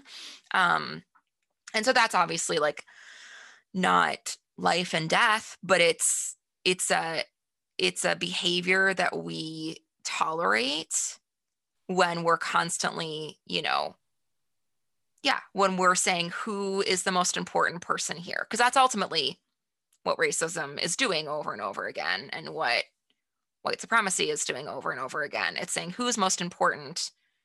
And we're doing all these things to perpetuate that lie. Right. I mean, it's a, you know, in, in a very re- more recent and public uh, um, example of this was the whole Sharon Osbourne thing um, on whatever that the view? It wasn't the view. What was some other show? What is her show called? The talk so that that sort of thing where it's like she's the one who gets all emotional about it and like makes makes the whole situation about her. Um yeah. So i guess one question i have is and i think this is something that um austin posted recently on facebook um and i think this is something that i see a lot that white people get really frustrated by um because they're used a lot of priv- privileged people are used to having things handed to them. Um as white people want the answers given given to them on like what to do like tell uh, tell me what to do. And so like the the sort of the emotional burden required from people of color to explain to white people what to do and how to not be pieces of shit. And and especially black women ne- needing to bear the emotional uh uh burden of of these crying white women and men who are just like just like i'm just asking the question you know i'm just trying i'm just trying to play devil's advocate what you know it's like i'm just trying to get to and it's like no we don't need you know we have the resources out there like literally you can go to the internet Right. it's on the internet it Sharon exists Osbourne was like, "Teach me, teach me." I don't know, teach me. And it's like, Yeah. well, Google it. You can Google this. yeah yeah it's it's and I feel like that sort of that white people think that they they get like race points or something like like that you're like I'm I'm asking like I, I'm I'm showing my honest uh you know I'm trying to be sincere in my it's like well that's the thing is like you don't get points. This isn't like a point system. You're not like you're not like this isn't this isn't one of those things that like do you think you know black people and people of color uh get to have any anything like that? They they, they don't like just doing something good doesn't afford you uh shouldn't afford you benefits it well, should- and it something just- that you that on your terms is good. It's Right. not objectively good, but yes, yeah well i'm just like yeah so Right, there's right. you, I think we're I'm, I got you're, yeah I got yeah. what you're li- throwing down. I'm trying. I'm trying to. This isn't. I'm not ex- maybe explaining myself very well. But Do you remember what she what her, what the post was that Austin? oh, it was basically like, um, that black women don't owe you a response. They don't owe you uh, answers to your questions, and like just because uh, you are um, upset because of her lived experience, that doesn't mean that people get to tell her how to function on her Mhm. on her social media and um and so it's like people messaging dming her lists of questions and whatever it's like she doesn't owe you that so She literally wrote a book. Go read it. like yeah that that that exists so so um so what are some resources some uh, like you know we can talk about uh austin's book um i'm still here is that what it's Mhm. called yeah I'm still here. Black dignity in a world made for whiteness. Yes New Uh, York Times bestseller and Reese's uh June July book club pick of last year. oh shit uh, we should we we should be what did we- I call we- her? You just said Reese. I'm just saying, not Reese Oh. Roper. Well, Reese oh my gosh. Okay. you We have different remem- audiences. remember who our audience is reese witherspoon Reese Roper has a really great book club. hey, you probably would. he should start one. um yeah so okay other than uh austin's book who what are some other resources anti-racist resources that people should scope out Can I go back to something before I answer that question? absolutely not Because I could. nope of course yes What'd you say, Annie? This is over. I'm Is out of here. I, I Yeah. peaked at four and I'm done. Yeah. Um, no, I want to say our say guest that has been jenny booth potter we are So sorry, we're out of time. I just want to say, as someone who first time Has- ever we are out of time. We've Oh, got to we've we've got to move on.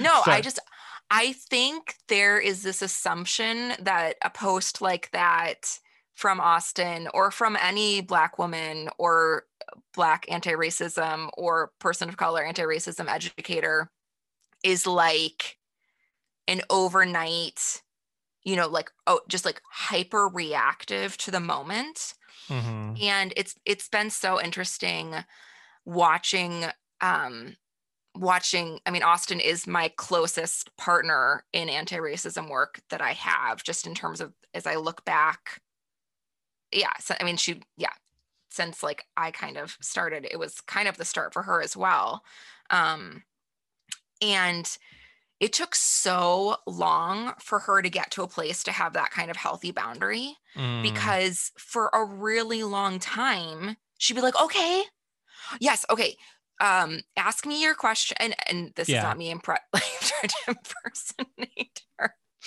because i would do a better laugh because she's an awesome laugh but um she was willing yeah she would say you want a list of the 10 things you should do i will write you that list honey i will hold your hand as you try you know let's go to the bookstore together yeah, and yeah, w- yeah. I, I will you don't have like you don't have the money for that But like i will you know there was Yeah. such such hope that all it was going to be was her providing the answers to white people that had Sure. questions that that was going to be the thing that turns the tide and so she did it once she did it twice she did it a hundred times and guess what people didn't do the things that she told them to do they said, "Oh, well, actually, um, ooh, I didn't know that I was going to have to do it like that," or "Ooh, I'm just still so afraid I'm going to make a mistake," or you know, it was like excuse after excuse or argument and turning things into a debate where she's like, "Why are you debating my life? Like this isn't this isn't Right. like fun, you know, like debate club. You're Right. literally debating my experiences that are lived and are inarguable and Mhm. unquestionable. And so that that took that took a lot of um yeah, like direct experience from her to get to a point where she's like I know you don't want a list. If you because a list you check that off and you move on. And this is the type of work that you take one step it's a journey it's a you know it's a forever type of a thing um it's not i don't want to be so cheesy and i feel like this is trademarked but like it's not a moment it's a movement you know like it's Yeah. but it but it is it's an ongoing thing and that one step and that one whatever is going to lead you to the next thing and she doesn't we're yeah so I was going to say, like, she doesn't know where you work. She doesn't know if you have kids. She doesn't, you know, so much of this is so in the particulars of Yeah.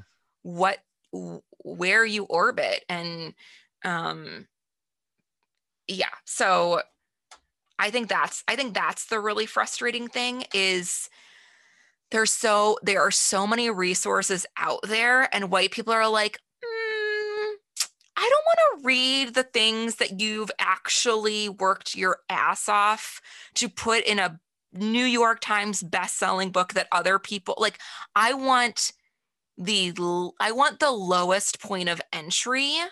So just like get, you know, I want to cheat the system. I want to cheat the process. Is What's basically what white amount people of work I can do Right. and Right, get credit and- for it. Right. And wow you with my earnest, you know, my good heart that's seeking out to like be an ally. hmm Yeah, Bullshit. It's bullshit. it is bullshit. So before I give like a list of resources, hmm I would like to ask a question, which is it should not take me giving you a list of resources. It should not take watching someone be murdered on film for you to recognize that there is a problem in this country. For sure. Because Not saying I'm not to going do, to give you a list, but I all just you need to do is just go to any comment section anywhere and just see all the number of people be like, well, if they didn't want to get shot in the face, then they shouldn't have done X, Y, and Z. Oh yeah, like, I had to block and delete some douche today who said, "Oh, she wouldn't be so cute if she was, you know, she's so cute when she's not holding that eight inch knife, right?" I was like, "Get out of here!" Like, Mhm. Yeah, How- or the um or the douchebag who said that um at at some point if you weigh X amount of weight, then you're no longer a child. Not sure if you saw that. If you're like essentially fat and weigh certain amount, uh you're not a child anymore. So it's like um I don't think why? I'm sorry. Why are you trying to find excuses for ch- killing children? Right. Like, what does that this say is about? this is what you're going back to Yeah. what you were saying about racists are Right. creative they Right. will find any sort of abysmal uh amoral position there's no position they aren't willing to take or no no depths that they're not willing to go Yep. to to justify this sort of Yep. thing it's just it's like outrageous it's like right. oh she's she's she weighs as much therefore she might look like an adult so you're not no you're not a kid anymore so you know Because kids we don't murder, but as soon as you're 18, mhm. we can execute you by the state. Like that's just that sounds like a really great like God bless America. You know, I just I feel real proud right now. Is it the Fourth of July yet? Like I just want to celebrate. It's pro life right over here. That's what that's yeah, what I can't even. Yeah, I. That makes me want to. Yeah. So all this to say, like, yes, if we lived in a world where people could watch a video of George Floyd uh being murdered and and come away with it with something other than like, oh shit, that's fucked up. That guy should go to prison. like that that should be that should be like the uh the one and only response to that Right. horror and be like that that's that guy's a murderer. But other uh there are any sort of justifications that right-wing media will be like our poor police can't do Oh, their jobs anymore. Right. you know Well, and, and and then the whole like blue lives matter and it's like guess what? A job is not a life. That is Right. not the same thing as a black experience. It just isn't. You're not born into a cop uniform Oh my gosh, I hope that doesn't become a thing. Like What? please don't please don't dress your babies up as little police officers. No, but I um oh there's so many I think it's I think what is so um potentially problematic for a time that we're living in such as this is to see the video and also I didn't watch the full George Floyd being I did- murdered video. i did not either like i didn't either I just again, I don't need to see murder. Like I don't need to see murder to say that this was wrong or to know all, you know, to ar- I'm not going to argue this with people. Like that's a personal Right. boundary that I have. That like if if you would like to argue whether or not someone should be murdered, I don't really want to have a conversation with you about that Yeah. subject. Yeah. So because that's such an extreme thing, but I think what we need to pay attention to is how how much like the subtle ways that white supremacy is reinforced day in and day out that get someone to be able to watch a video like that where they are Right. siding literally with the man who is kneeling on the neck of another man and saying I recognize myself more in that white police officer than I do with the man on the ground. And that happens day in and day out. And that happens in um you know, like things that we don't think are as consequential, but like things like um this is this is what I'm reaching for right now. We'll see if it makes sense, but like I just keep thinking about how there's more there's more CEOs of Fortune 500 companies named John than there are women of color. So like sorry honey, that wasn't a I love the name John. I think it's a great name.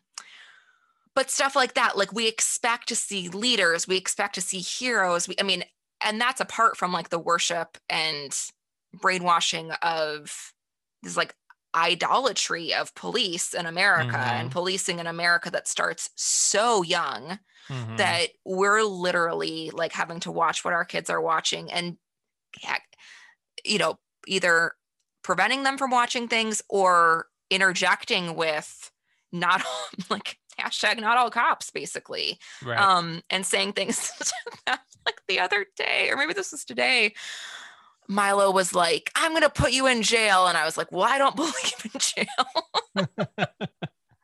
And just these subtle things that i'm like i don't know if this is like i don't think he's like wow like what you know what, what my mom is a radical but just wanting to to not let the seeds of officer friendly be planted to not let the seeds of if you're um looking to hire Eh, you know you're obviously going to hire another white man if you're a white man. Like i know those are small things but it's just it's it's it's the spectrum of white supremacy and it all needs to be paid attention to Yep. because it's in the smaller things that we let slide or that we're like oh whatever. That's how we get to a place where people are watching these videos and are like well i don't know. I mean yeah maybe he like who yeah i mean counterfeit bills and i who yeah. So but it's it's because it's not just a one it, it's not just about that one video. It's not just about that one occurrence. This is you're literal i mean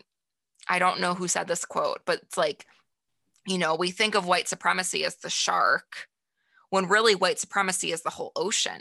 You know like we are Mhm. swimming in this stuff. Yeah. And so it's not like, oh, oh, police only. It's like police and education and housing and uh, healthcare and uh, like literally everything you touch, which is why when you as a white person ask Austin, what should I do? She's like, I, are you in healthcare? Or do you, are you a lawyer? Do, do you work with children? Like it's all gonna, how you resist is gonna totally depend like where you are mm-hmm. so do some things and then Right. Keep doing some more things and then keep doing you know Um, but it's not a checklist that you can get out of. Otherwise, we would be out of this already. Yeah. It's almost like it's not easy and it's not one thing. Right. And it's almost like it's not one cop going to jail. Right. You know, it's it's so much bigger than that. I mean, because we could spend the next, you know, hour just listing horrible videos of that we've seen of cops doing terrible things Mhm. to um there's a one with like a five year old who ran away from school did you see this one No. uh and he ran away from school and the cop was talking to him like he was like he was an adult so Mm. milo's what four or Mhm. four so just imagine that Yeah. and this guy's like how old are you? Are you 18 years old? Are you old enough to make your own decisions? Do you know it's and he's like it's like wh- why get in the car like you're making this way more difficult than you need to. And he's like and then like he's like talking to this and berating this kid's like crying in the backseat of the car. He's like don't nobody want to hear that. Nobody wants to hear that. And then he takes him back to school and puts mm. handcuffs on Oh this five year old and says this is the life that you're le- you're heading down this Oh is life you're five years old. Trauma, this kid will never forget that. Yeah. And like, because this is, yeah, nobody died, but this is, again, a larger part of the conversation about policing. And this is something that has been said a billion times, but it's worth pre- repeating because, you know, when uh, you train cops to be hammers, everything looks like a nail. And Mhm. so, from a, uh giant man like George Floyd to a five year old child who Mhm. ran away from school, and you slap some handcuffs on it because you think tough love. And this is also just wrapped up in all of like the toxic masculinity stuff too. It's like it's like these guys want to pretend like they're like they're heroes and like they're just some Right. sort of like tough guys. I mean, this isn't an issue uh, related to race necessarily because it's it it's like happened with a like 73 year old woman who who has dementia who Mhm. accidentally didn't pay for like ten dollars worth of stuff at a Walmart. Do you see the story? I um I think I know what you're talking about, but So please, yeah, so she so she had some stuff that she didn't pay for. They stopped her and she's like, "Oh." And then she offered to pay for it and they didn't. They took it back. And so she left. But the cop still chased like she was walking home yeah. and like took down this 73 year old woman with dementia who I think weighs 90 pounds. Mhm. And she was like so confused and didn't know. It's Mm. like, and I'm like, what are we doing?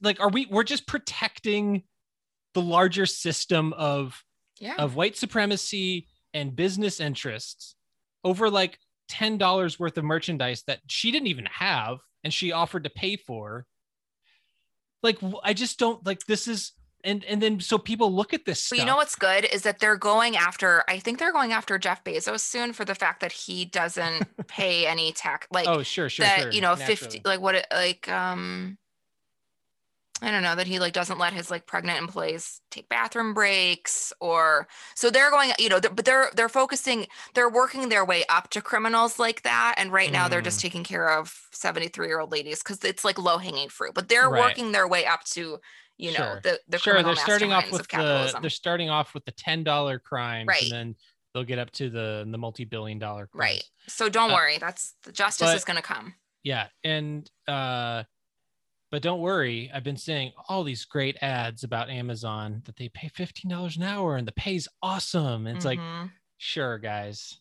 cool cool um yeah but you you'll get the $15 but you know you have to wear monitors that you know like track all your movements and how efficient you're being and you know, you better not leave to go to the bathroom because that could decrease your efficiency you know because we don't uh, actually see you as human beings because no because this is all yeah you're it's all about people. dehumanizing right people just all of it uh yeah so i feel like I don't just- want to like take it, but I do also I want to circle back to the fact that they're trying to say that because um because you're overweight means that you're an adult. Like I recently learned that like fat phobia is definitely connected to um to racism. Like that it like it's that, that it's roots.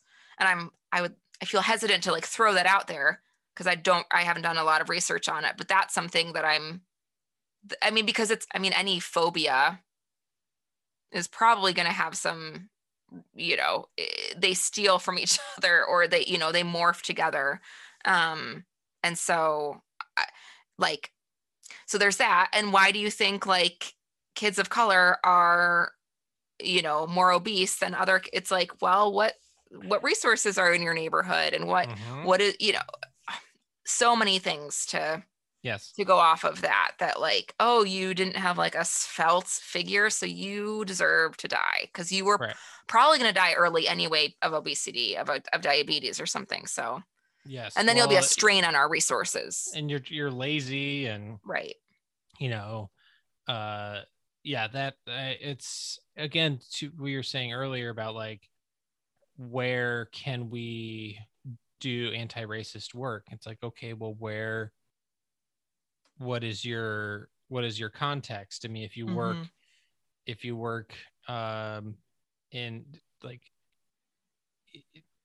something you know if you want to work in a community and try and find ways to have if it's like a food desert you know mm-hmm. find ways to get connections to um try and get more food options that are outside of uh, corner stores or Mhm. or because or um i mean sometimes you think about like uh going and and buying some fa- uh, buying fast food or processed food is generally cheaper than buying fresh vegetables because everything is backwards. Right. Like it's you know like you can you can buy like three cheeseburgers from McDonald's for the price of like one organic avocado. Right. And then you look at the calorie intake Yeah. that you're getting and it's going to be more filling to get the cheaper thing. Yeah. And so you're going to do i mean like as a parent yeah. I'm going to do the thing that's going to fill up my kid right And an apple is not going to fill up my kid the way that a bag of chips or right right yeah is going to do it. Yeah, I mean um I definitely think especially for your audience, I think I'm still here. I could I, I could not think of a better book for them to start with. Um especially if it does feel like this is a little bit of like your on ramp to anti-racism work because Mhm. Austin is so much of what her memoir because it's it's ba- it's basically a memoir um and so much of her life experiences has has been in predominantly white christian spaces Mm. and so i think that's why it has struck a nerve with so many people in churches or um i mean really anywhere in america because you know i think there was like a survey that was just released that was like if you're white you're like at a certain level of like probably being racist or whatever which is 100% by the way but like whatever you want to whatever you want to if you like how they self-identified or right I don't know. I can't remember what it was, but it was like as soon as you added like Christian to it, it increased. right Um, so, but I think for your audience, like seeing spaces that we grew up in that we're comfortable with, seeing the way that like the gospel was presented, or like, right I mean, I, you know, not to project my experience onto every, you know, listener of yours, but like, I think there were a lot of, or some churches that were predominantly white that like did kind of like, oh, like, let's, yeah, like we should try, you know, we should kind of try, um, like, let's read the book Divided by Faith and let's kind of try to get at some of this stuff. Like, let's be, you know, let's be unified. Like, you know, Jesus wouldn't want us divided, he'd want us unified. And, um, but it was very um controlled and very tempered and there was again like kind of an expiration to a lot of that work um but i but i think for a lot of people it's so you know it's one thing to be exposed to something that feels like outside of your comfort zone it has like a different it just hits you differently of like wow i can't believe like life was like that for that person it's like a very different thing to be like i know the spaces that this person is talking about because that reminds me of my church Hmm. and if i had these experiences as a white person and she's telling me about those experiences as a black woman like holy you know it, it, it just it's um i think it just hits you differently and i think it's really important for it to to think that because your your congregation was all white doesn't mean that racism wasn't running rampant through it you know it Mhm. doesn't just need to have someone you know some i don't even know like some incident at your church where like oh we didn't like let the whoever wanted to lead lead or so like just you being an all white congregation is probably like you know it's again it's part of a system and it's larger and whatever and i'm on a tangent so that would be a great first Sure. book and that's like memoir so that's very it'll like get your heart beating and be like wow like i gotta do something so um oh my gosh there's so many good books um just like people to follow or organizations. Oh my gosh. Okay, I'm not. I have like everyone. Um, Brittany Packnett Cunningham is incredible um, to follow. I just read the book Hood Feminism last year, which is it's basically a look at all the women that white feminism leaves behind, um, and how in order to actually move forward as women, we need to not white women can't just be trying to get equality with white men. That won't actually do anything. That's Mm. just another that's just another um, example of white supremacy. Um, but so how all these all these things to address um, when you're when you're advocating for all women, it like lifts up all women. Like it's this, this Mm. wild thing that happens. Uh, you could follow the next question. Uh, you should Mhm. watch that web series where we interview people like Nikole Hannah-Jones, who's another person to follow. She is a New York Times um, reporter, and she was the, the architect behind the 1619 project that pissed a lot of conservatives off and basically got banned.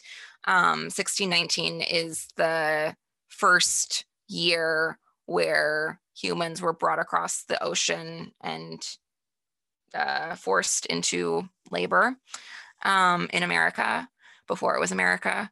Um, but she is an educational guru and she I mean, she's an educate. That's her beat is education, and she just she is a product of bus integration in Iowa, um, and she just she yeah she is just one of the smartest people I've ever ever met. Layla Saad is incredible. Um, she has the book Me and White Supremacy, which is like a journal that you go through that's incredibly convicting. Isabel Wilkerson, who Mm. wrote um, The Warmth of Other Suns and Caste.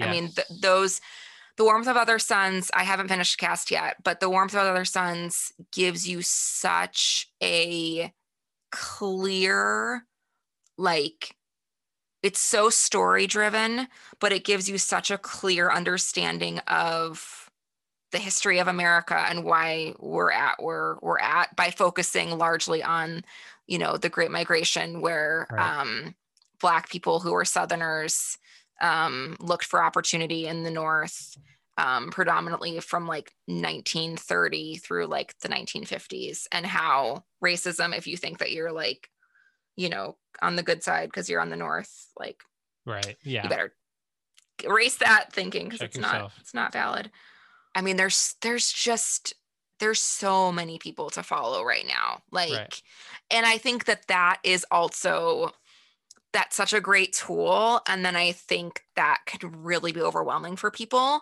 So i would just encourage you if you're going to you know if you if you really want to start taking a look at history or at your complicity in in white supremacy or your avoidance of anti-racism work like to start by picking one thing Yes. and just like finish a book right. and then put it down and then pick up something else Right. but i think a lot of people and I I feel this way all the time where it's like oh my gosh, I am running out of time. Like I, how am I going to do all these things or um and so what I what what I have done, I remember a person asking me like how do I make sure that I stay in this work for the rest of my life?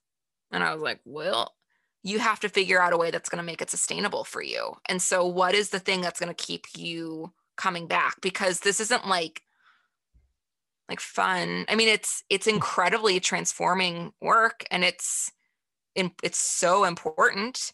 Um, but it's really painful and it's really discouraging a lot of the time. So you have to figure out what are the things that are going to keep you going.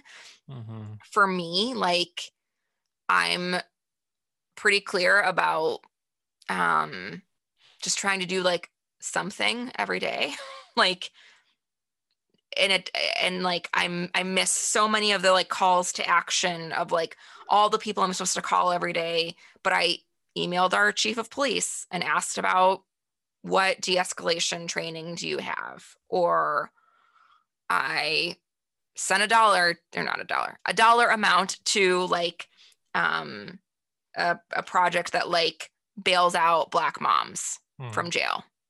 Like there's so there, there's i think it's this there's you know just this like fire hose of opportunity. And for so many people myself included that's such an easy way of just getting overwhelmed and then you actually do nothing Sure. so i would just yeah like how do you just do one thing and then finish that and then pick up the next phone or you know whatever but to just to feel like that's enough because it's not enough but it'll never be enough but you have to do something you know like Right. it's such a yeah it's like Yeah. any it's like any relationship you have and like you could do all the things and still never do all the things that you probably should do Right. but what else are you going to do you have to do something you know Unless Um, you're white, and then you don't have to do anything. Yeah, absolutely. That's I mean that's the reality is like like I could I could actively choose not to do something, and I think with even with and that's I think the discouraging part is that people for now. Yes. For now you could do not i mean you and john are like more safe than i am from white supremacy because you're white men. So you have Right. like the patriarchy working for, you. But sure. ultimately we're all going to die of this. So yeah. You know and and i think the scary part to me is the way uh the church just continues to be so complicit and and holding a lot of this up and you know you you were talking uh, earlier about like um about the church and Mm. whether or not your church was act you know has ra- racist tendencies and it's like well here's here's a test um walk to your fellowship hall and see if you have the warner sallman painting of Mhm. jesus there and ask yourself like okay why is this the depiction of christ we choose to Mhm. have in our church Mhm. why is the the european white f- brown flowing white jesus Mhm. the the the way we are choosing to depict the christ do you know the history of that painting um uh, other than other than the warner sallman uh element and him being from chicago that's that's so he was commissioned by the covenant church which Mhm. we all know and love. Yes. And they basically were like we need to market jesus better. It was basically like mad men style like we have to make him appealing. And so he did and i mean he obviously didn't know how popular it was going to become but it was featured in the covenant companion. Mhm. and then from there like i don't know how it spread so quickly or so widely but it was basically like a marketing thing. Super gross. Yeah. Um and i mean it's it's i grew up in the covenant church so from like from, from preschool from a young age um having grown up in the covenant church and seeing that from my youth Mm-hmm. in every covenant church that I went to Mm-hmm. and having that be like your understanding of like Mm. uh what salvation you know it's like again like who the hero of the story is Right. Right. and if we're talking about the hero of the story of the story it's a Mhm. white man as as as it's propagated by the covenant church is the ma- the salvation uh, of all people is through this white man Yeah. Um, so I wrote a book. I maybe should have talked about that early, but I like I the reason I know the origins of that painting is because I I studied it because in the covenant church that John and I attended and are kind of attending now, we're we're like trying it out again. Um, but they have they have in what is that called?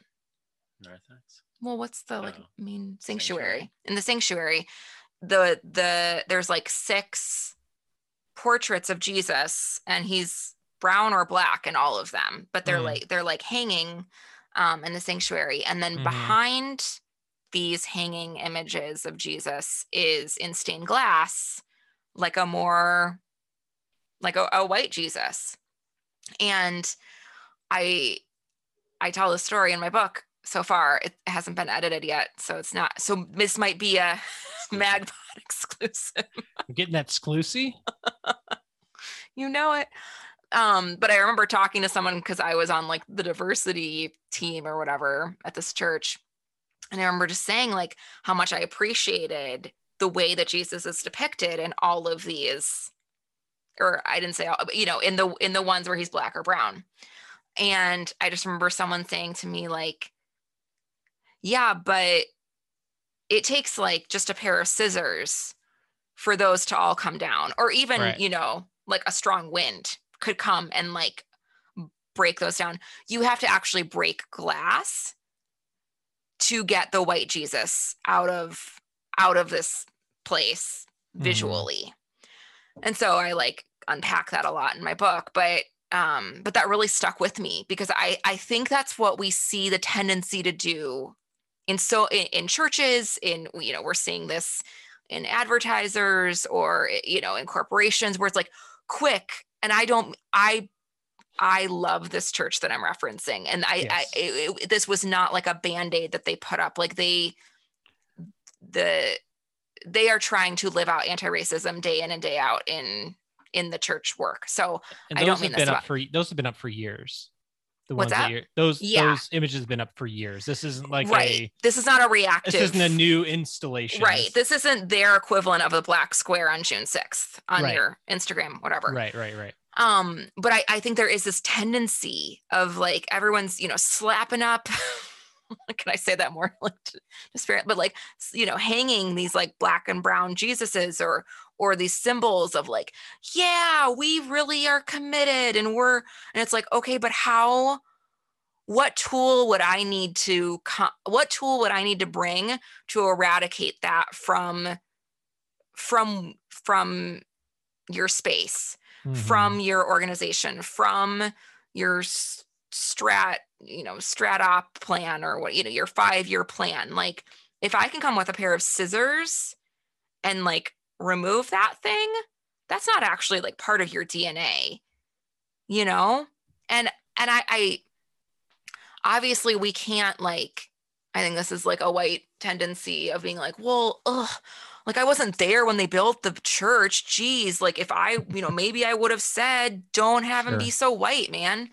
Um, it's like, okay, well, that's not, it's not the point, but it's a larger, like this stuff has been in our DNA for centuries. Mhm. It's not just gonna take like a quick, you know, poster that you hang to offset that it's literally in the walls, it's in the fabric of our institutions and systems.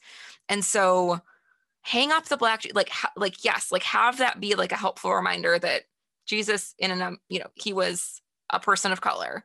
Um in order to really like uproot the things that we're we're seeing that are happening, it's not just going to take us having a great like diversity equity ugh.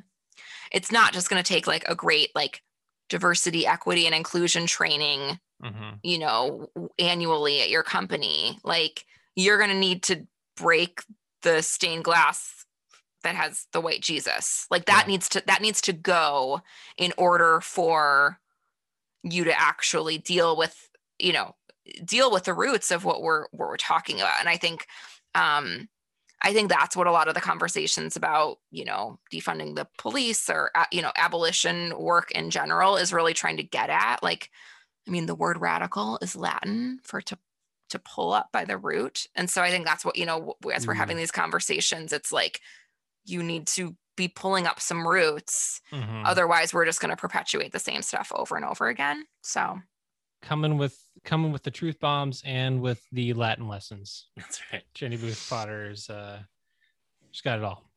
Speaking of your book, you should plug it before you go. Yeah, so I wrote a book. Um, it will be released spring of 2022. Um, it feels like a little early to plug it, but exclusive.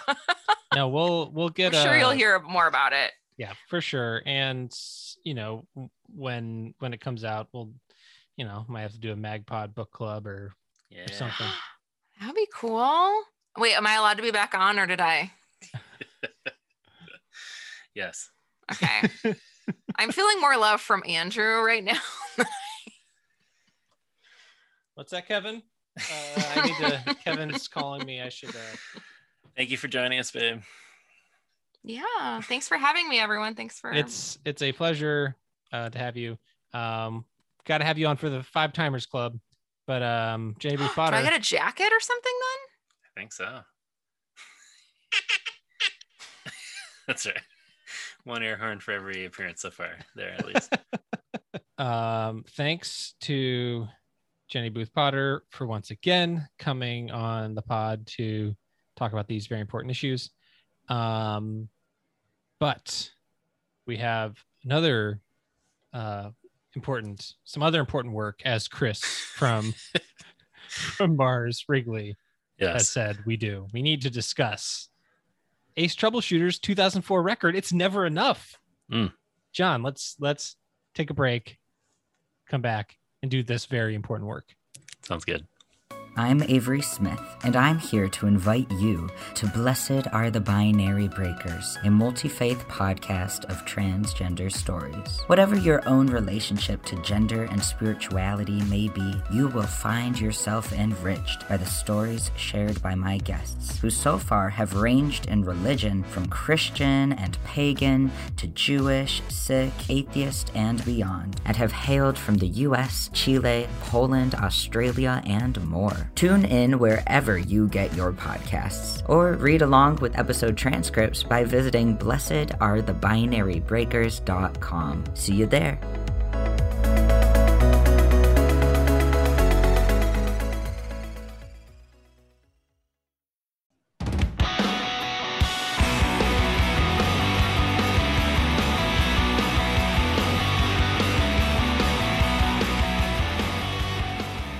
And we're back.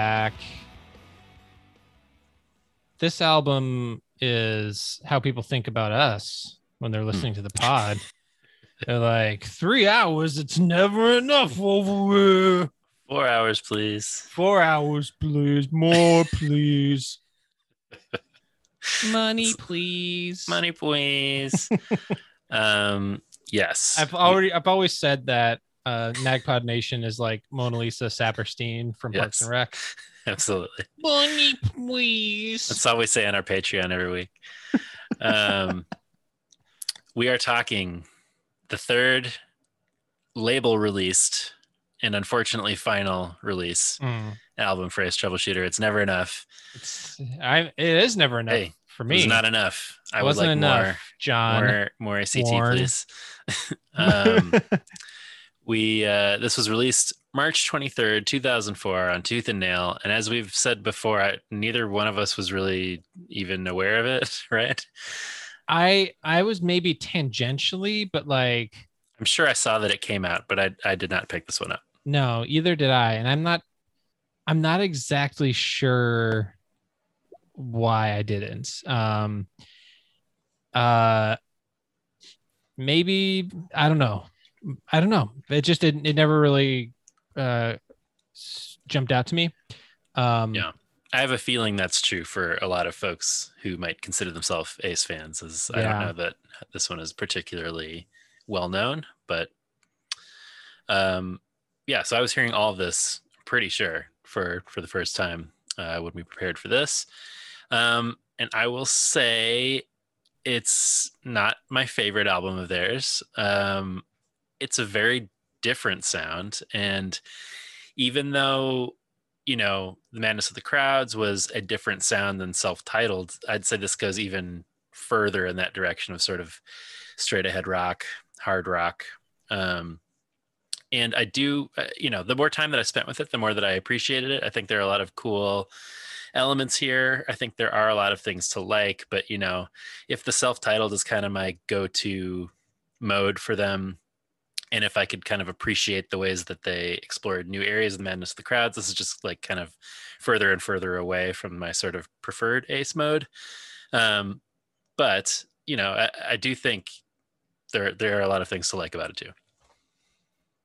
yeah it uh this album never really reaches the highs of the previous two records for me No, there are great moments and there are things to uh you see them taking different kinds of risks on this Yeah. record um but but sometimes i feel like it's it's also interesting because there it's the first time in it's the only time in this three album stretch that i'm going to what i would say like that his sometimes his vocal performance is like fine and not like.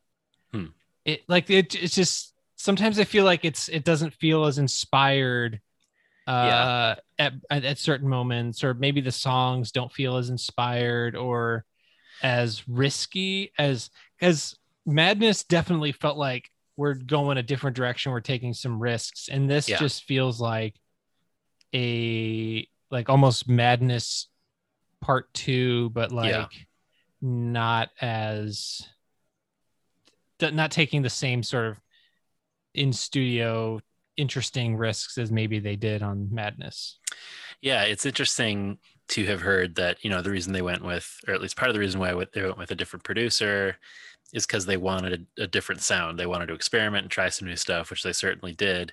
It's interesting then that, as you said in the last segment, they were they again went with uh, Tim Padalin at the Loft, um, recorded again, and I think you know i'm just I'm, i guess i'm i'm not surprised. It's just interesting i would like to learn more about like why they wanted to continue more in that vein and maybe not experiment in a different way. Um this definitely feels more sort of along the lines of that record although as you said not as experimental. I would say the mix is kind of similar to the last record where yeah.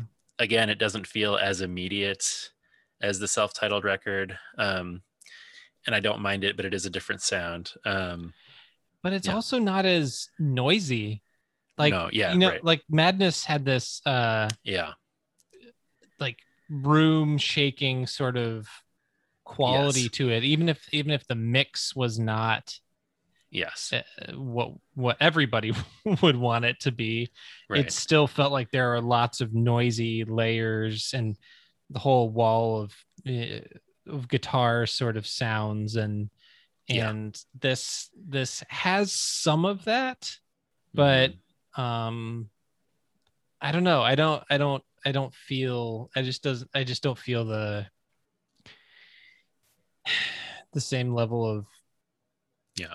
it's not as interesting i guess as yeah yeah i mean i to your point about john's voice i think it i think it does sound good here but he maybe doesn't get as many chances to sort of reach these like soaring highs that he did on madness um oh I- yeah I will say the background vocals sound really good throughout. I like that there are a lot of those and a lot of harmonies. Um, I appreciate that aspect. Um, and we should say uh, some different uh, folks uh, performing this time. We have Toby Zimmerman on guitar and Joey Krug on bass.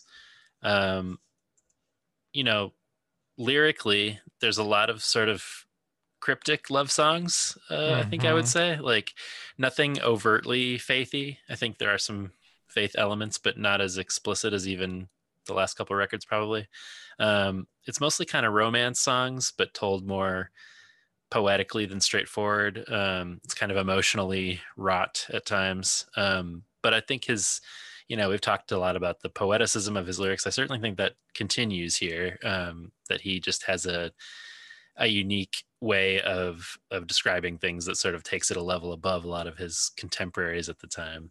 Yeah. Um, so there are things thematically that I that I like about it for sure. Um, it just it wasn't one that it wasn't that hard to pick my top three. I would say, whereas that was a real challenge with the last two. Yeah. Um I yeah, a majority of my top 3 are in the first half.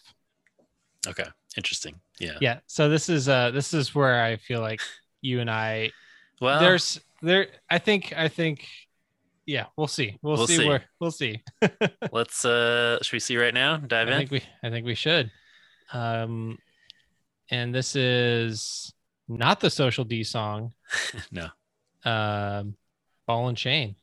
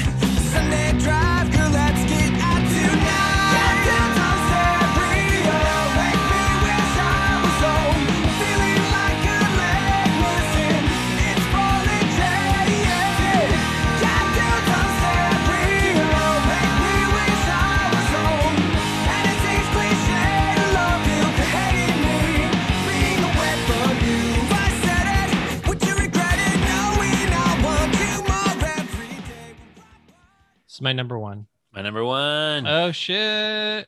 yeah. I think we might we might have some overlap here. We'll see. Yeah.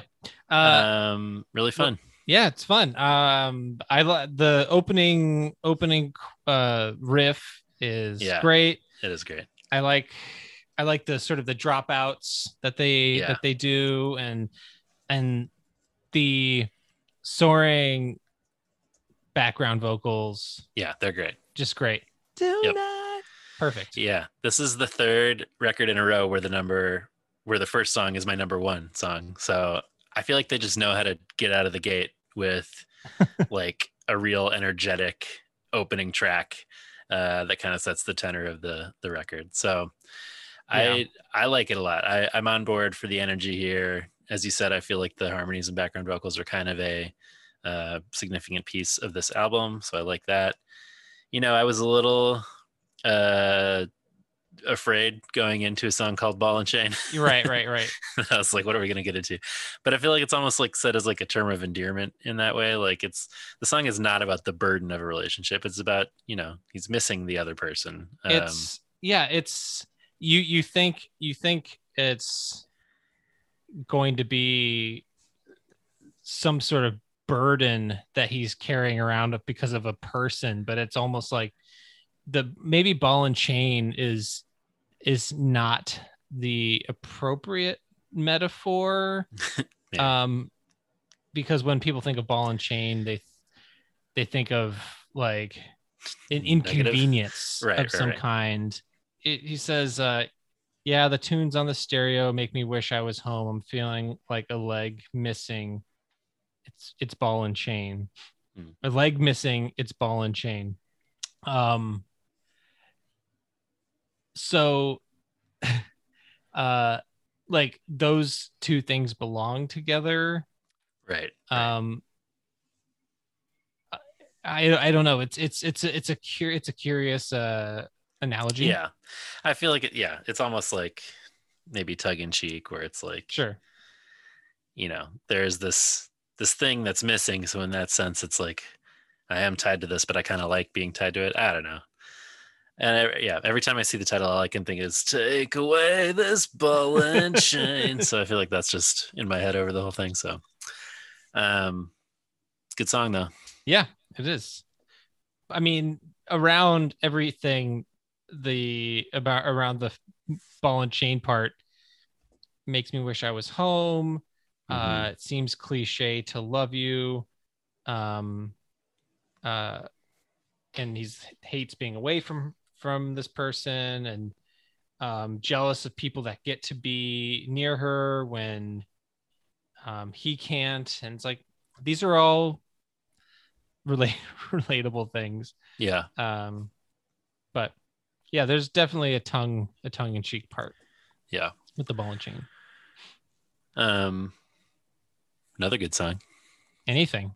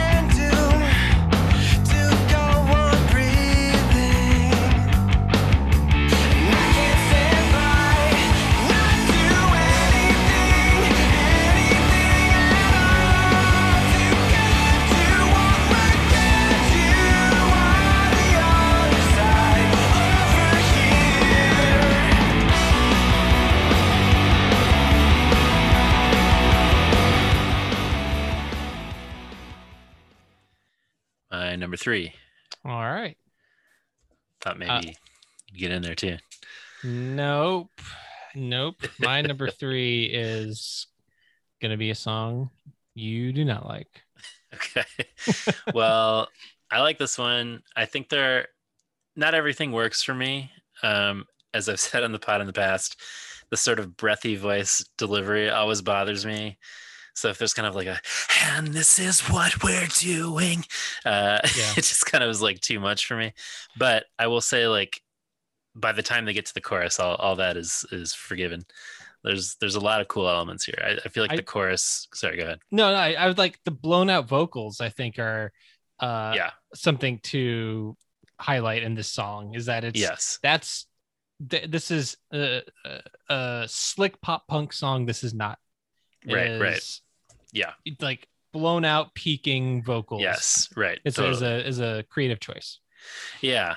Um, and that chorus is like, I don't know, it just kind of explodes. There's like Yeah. that deep bass of the like do do do do do that really like hits me Mhm. for that part. I like the center, the chord, oh my gosh, the sort of central riff that, that it's built around.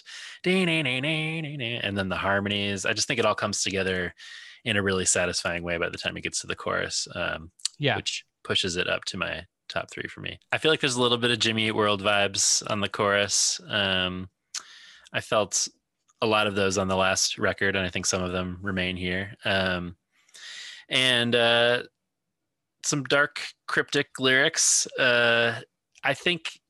Well, we should shout out a little bit of John's delivery corner here. The Mm. song opens with, uh, or this is a vocabulary corner, really. Lassitude, your demeanor are the first words of the song. Uh, lassitude, not a not a term I throw around uh, Nope. on the reg. Uh, so props to him.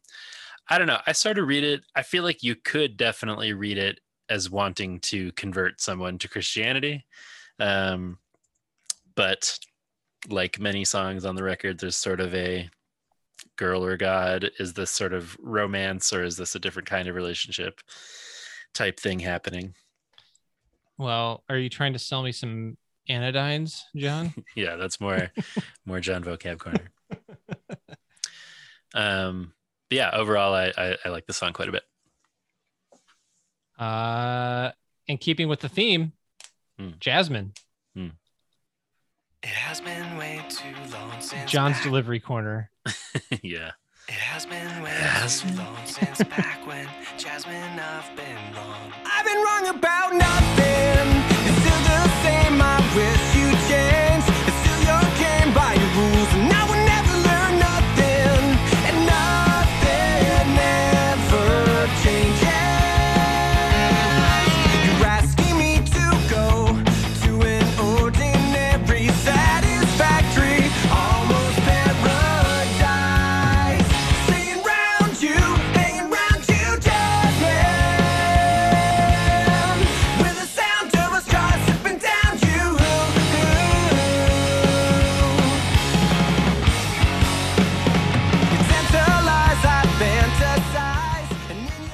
This is my number two.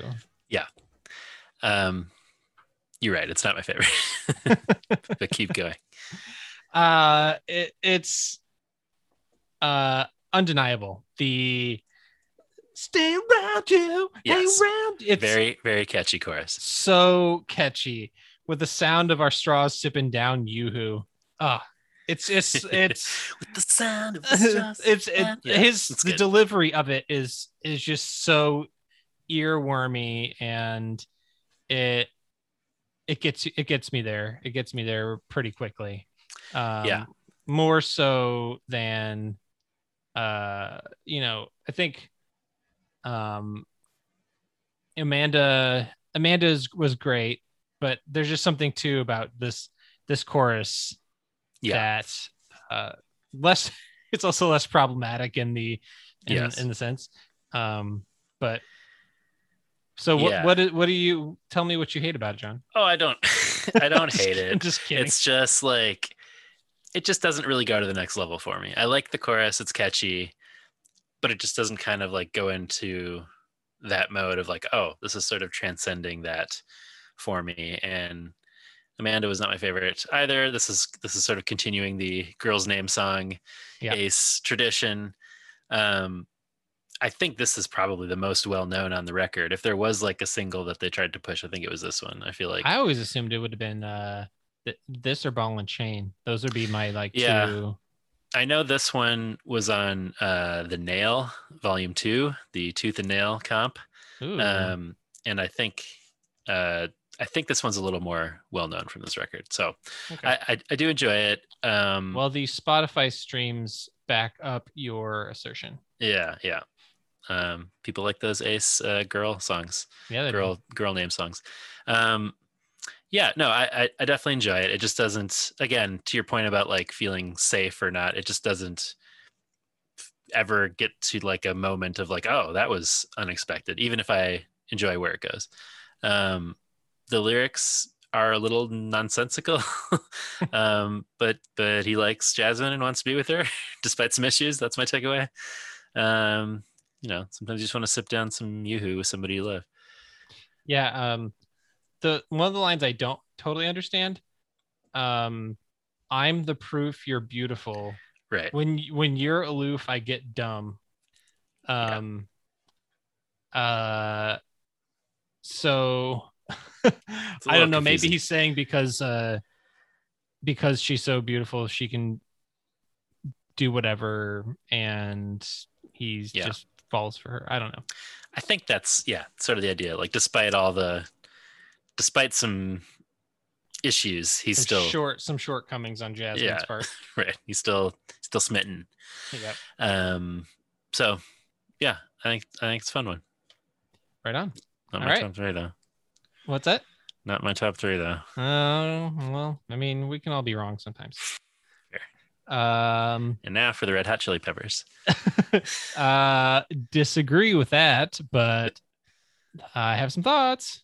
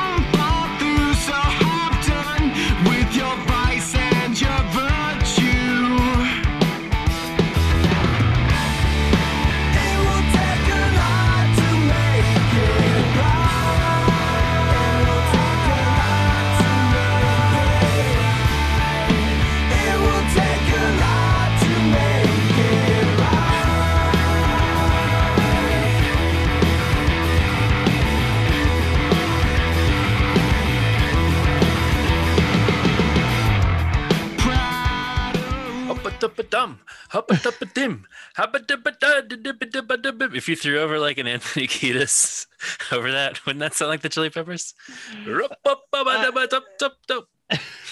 I don't know. that is a flawless Kiedis. Uh, but to get to get the, the full Kiedis, John, if you if you want to go full Kiedis, you got to take your shirt off. That's fair. Um, but this is my number three. okay. Yeah. uh i this is in in sort of the andrew and john fashion anything that kind of borders on sort of grungy or you know 90s alt rock sound i'm Yeah. sort of like ready for it and here for it in the same way that there was some of that on dog on some dogwood that i was Right, here right. for and you're just like nah, nah, nah. but uh i my my comparison was that it it could easily be a straight up like Soundgarden or Pearl Jam song. Yeah. The the ding ding ding ding ding ding ding Sorry. I came to California. I California. Sorry. I'm gonna stop. no, I was thinking that this was something off of like could be something off of 10 Yeah. or you know some some other uh, some Soundgarden records, you know, but I don't know. I I and then the Yeah, that the, the noisy guitar and I'm I was I was I was there for all that. Yeah, I, I don't dislike it, but you're right. It's just it's not a mode that I love for them. It's not like my go-to ace mode. I could see this being a radio friendly song for an alt rock band at the time, like easily, as you're saying. This could Yeah. this was certainly kind of in keeping. Um and maybe I mean Incubus is a different vibe, but to uh caller Danny's voicemail that we heard earlier, like Mhm. perhaps this is an Incubus adjacent song as well, you know, kind of one of those bands. So yeah, it's certainly catchy and could have been a song from one of those hard rock leaning bands at the time. Um, I think the bridge is really cool. Heading back into the final chorus, maybe we could hear some of that at like uh, 227.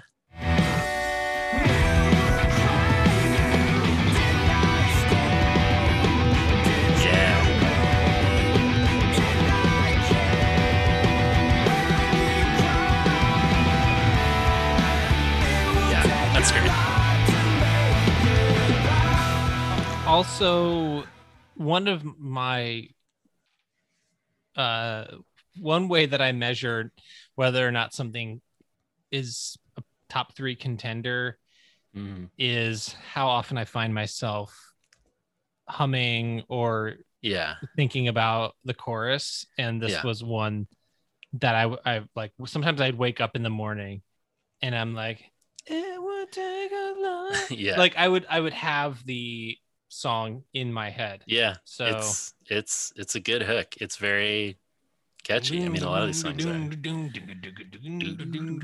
that would be that'd be like one of those like you pick up the bass and you're just like let me just play this Right. and, um, ding, and then like and then and then john comes in and is like we're coming from california we do lots of heroin my name is anthony kiedis a shirt i'm not wearing That's good. I mean, that's a solid rhyme. Oh man. Send me a hammer head and a hammer Los Angeles. Um, this is great. Um, no, I, I think it's I think it's fun. I it's maybe like a uh, breakup song, relationship travel song. Uh, clearly trying to make something right in a relationship after something difficult happened. Uh, but I can't totally parse it past that. Um, but I think yeah, it's it is an enjoyable song. We it's funny how we've kind of come different ways at all these Ace albums, even if we Right. both like all of it for the most part. So right um, I enjoy it. I was just uh I was just thinking about that um that that Ben Wyatt moment from Parks and Rec with the uh with the the signed Red Hot Chili Peppers guitar. It's like Yeah. I don't even like the Red Hot Chili Peppers. It's not even from their original lineup. oh man. And then he did a podcast about it for a little bit in real life. For like one episode. they made the right call. Um, yeah. Uh, now right. for something entirely different. Very different. Uh uh sea shanty adjacent, we'll just say. yes. Walking on the seaside with the sunset over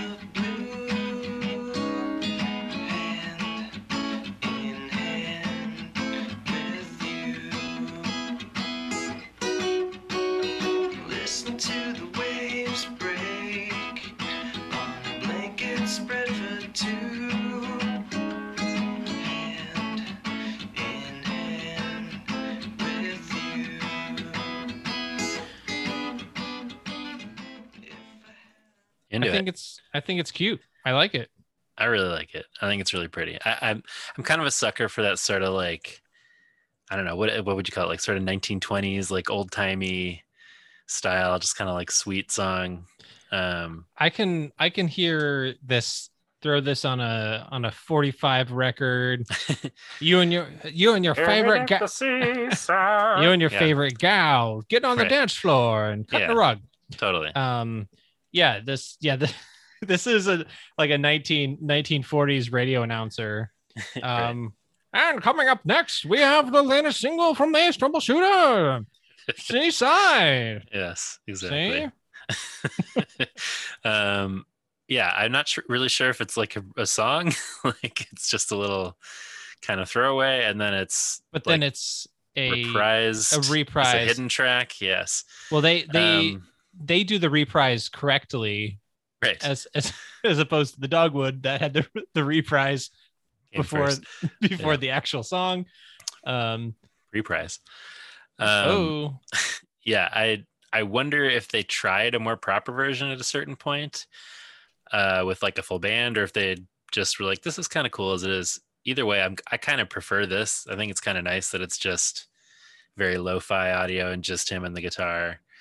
Um, but I could see like a full like you know, like horns on top of it, Mm. like I don't know, just a fully built out kind of big bandy style thing. But I don't know. I think it's kind of like sweet as this little moment. yeah, sort of Anyway. a, a transition moment from a, uh 90s alt rock grunge Right. song Yeah. to lo-fi little little ditty. These guys contain multitudes. Yes. I feel like Seaside is uh, the a definition of a ditty. Yeah. It's just a little ditty. Classic ditty. Classic ditty. Um, Classic ditty, bro. classic ditty. John Warren always pumping up them classic ditties. He's old, he's a little ditty machine. Oh boy. All right, uh, turn around. Ooh. Hmm. Fade those drums in, bro.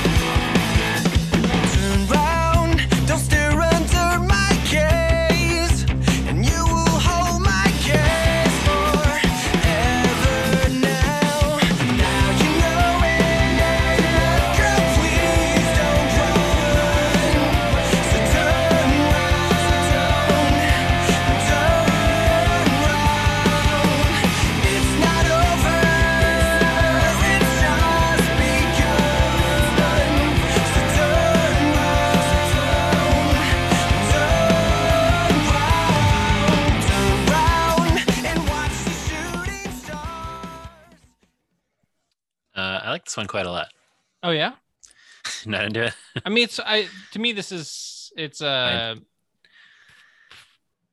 fine. You know, Yeah. it's it's uh John writes good choruses. Yes, for sure. Um, I and this is no exception, but uh the the verses are little samey to me. Nothing Yeah. nothing that doesn't really the song doesn't like explode in any particular moment. It doesn't No. it just it the it, it in, in fact it feels like it's sort of an anticlimactic there's like not really a pre-chorus it just sort of goes from the verse to the chorus and Yeah. so there's not that like i feel like some of the some really strong ace songs have that pre-chorus build that you're just like and it, it explodes into the something big but Yeah. No, I, I don't disagree. I think it was one that took a few listens for me to really. It was a grower. Um, Yeah. and it kind of It's a it's a grower, and then there's a full release once it once it reaches its full potential. exactly. Um, but yeah, it, I think the melody is is interesting. It, I don't think it it.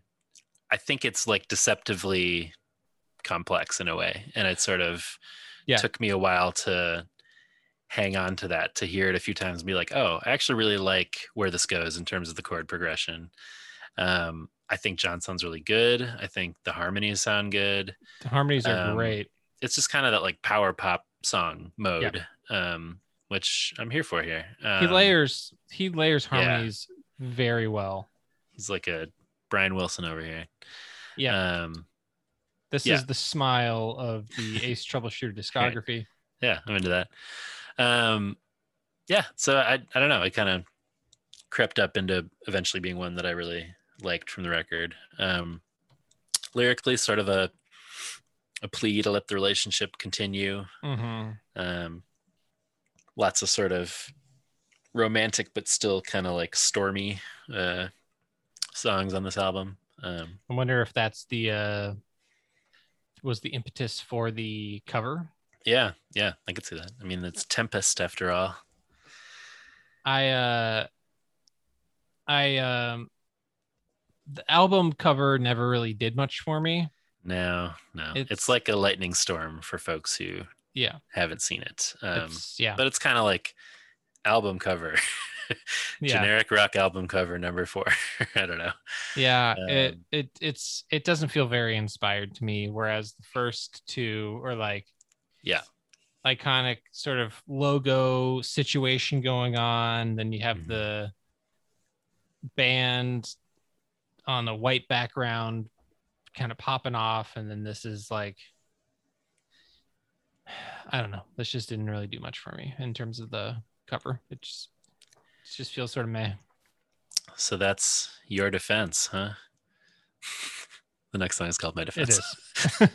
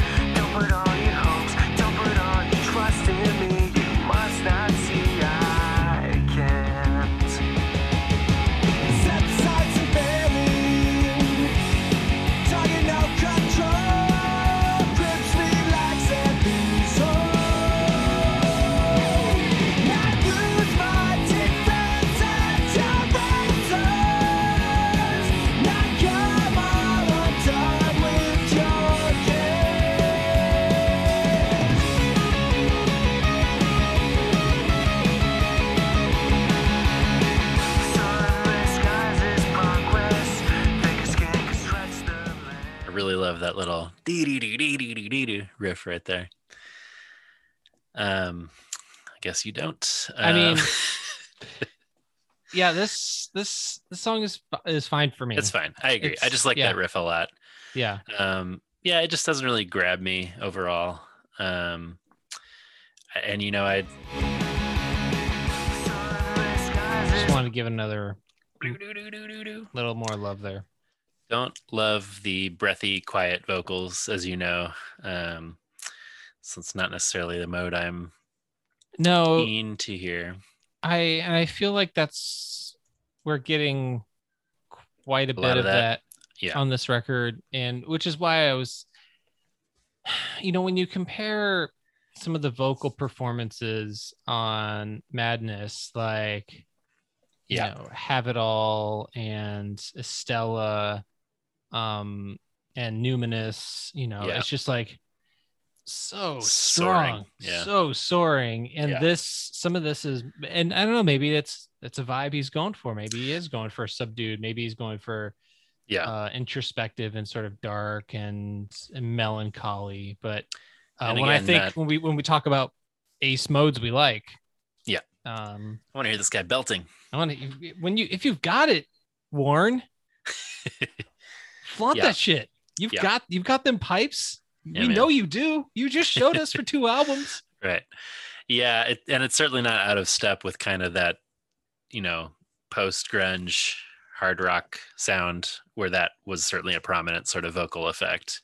That's sort of like blah blah blah, like that kind of Right. That, that was beautiful, right? Um, Nailed it.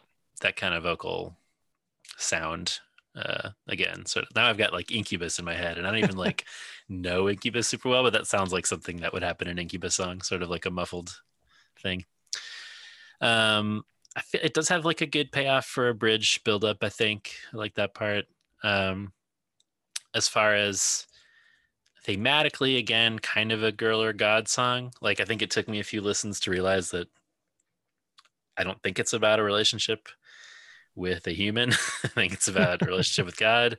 Uh, but I think it could apply to either. And once I sort of realized that's what it was, I sort of um, appreciated it more. Um, you know, he says, I lose my defense at your answers, which I think was sort of me thinking about like, oh, I always kind of like lose myself around you. Ultimately, I fall back in love with you. But if it's about God, I think it's kind of more interesting to be like, I was Mhm. kind of, um, you know, if I have questions or difficulties or whatever, I still sort of um, lose my defenses around the idea of of God and, and of relationship with God. I don't know. I just think it's it's an interesting one from that perspective. Interesting. That's interesting. I hadn't thought about it like that. Yeah. And I could be wrong, but I think that's what he's going for. Uh, Helen Burns. Yeah, man.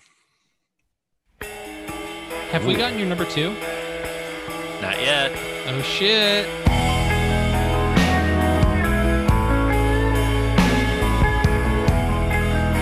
This sounds like some modest mouse. yeah.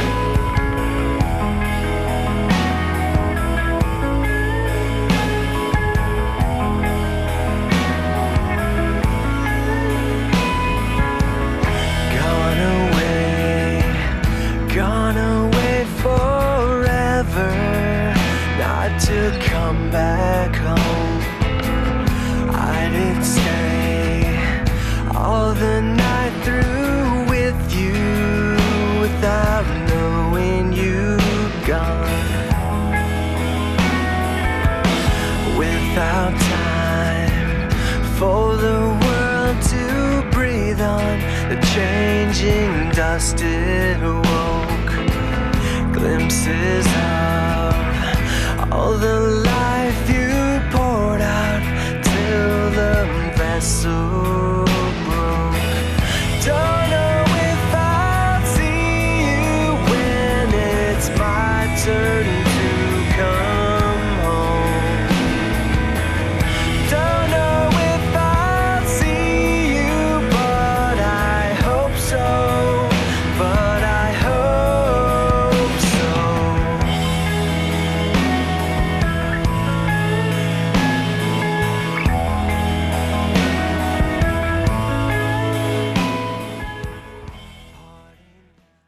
This one. It's pretty. It is very pretty. I like the just that warm sound of the guitar Yeah. in that central riff a lot. And you know, you said Modest Mouse, which I can hear. I was sort of thinking again. We've talked about Midwest emo, Yes. certainly in that universe. Um, Yeah. That- Yeah, I I, I was yeah, for my my first thought in, is that this is very much in in all of that vibe, but like the the the way he bends the Yeah. string is Yeah, that's very that- Modest Mouse. That makes me feel Modest Mouse. Yeah, for sure. Um, yeah, this is probably my number four. I really like the melody a lot.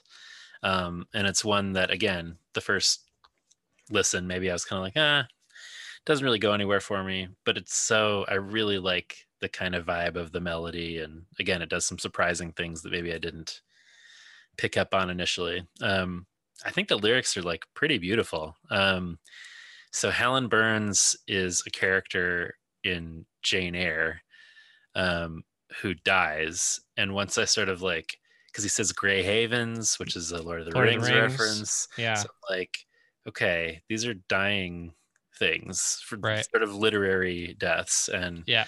sort of using perhaps about someone close to him dying uh, told poetically through these other characters potentially but yeah i thought at first it was like another like girl's name like helen burns like emo but then i was like Yeah. oh wait a second um once i realized it's sort of about death and you know with like the Grey Havens, it's like where the elves go Right. across the sea to the next world. So it's all Right, sort of right. death metaphor. So I don't know. I really, I, it all came together for me in a really cool way once I sort of put those pieces together.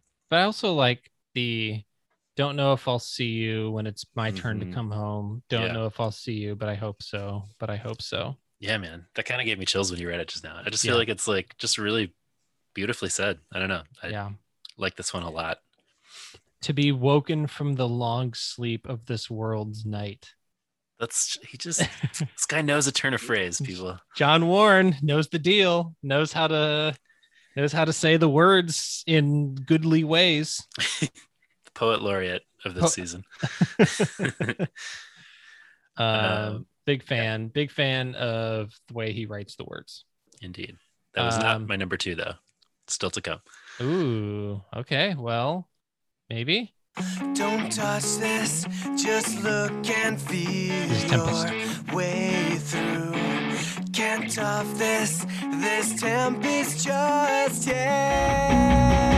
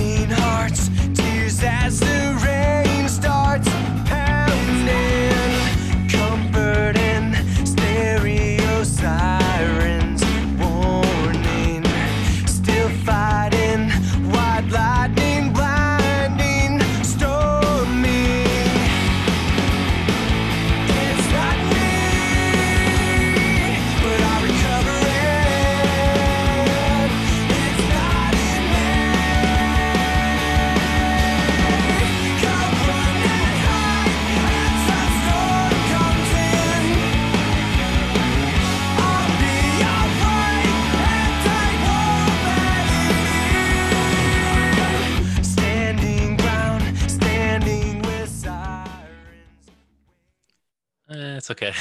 I like the subtle things in this mm. song. Um mm.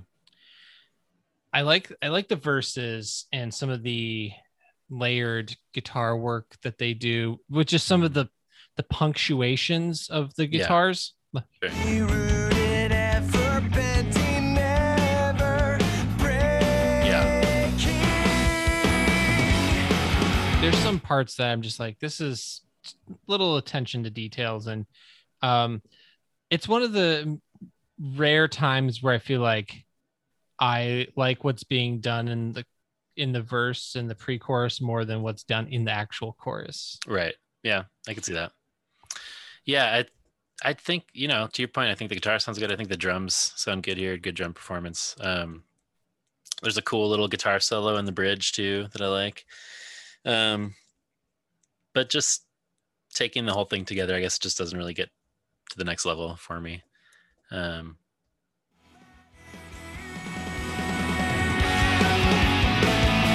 Yeah. That sounds good.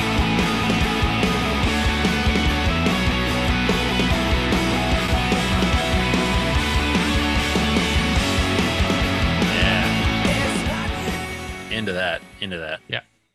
Maybe it does go to the next level for me. I don't know. that was pretty great. I think it. Um, I think there's some good building elements to this song. Yeah, for sure. Uh, it's it's not like it's not exactly like one of those quiet, loud, quiet. no. It there's there's I feel like they stack. There's some stacking going Yeah. on. For sure. Um, but I do like I do like the little bit of more of a payoff towards the end of the song. Yeah, agreed. Um, and again, obviously going through some kind of emotional, stormy event here in Tempest. Um, Yeah. But not totally clear. Shall we move on to hoping? hmm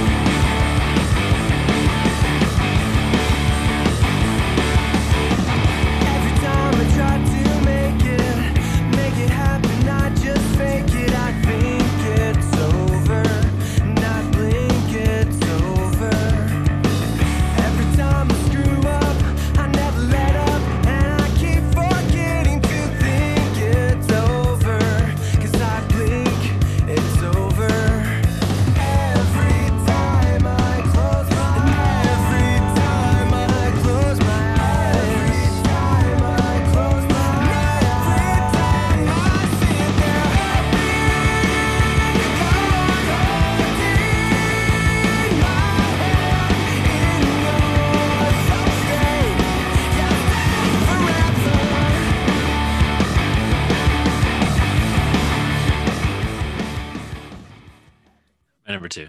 Okay. I love that like do do ding ding do do do ding ding like that feels like a pretty undeniable central riff to me. It's a great riff.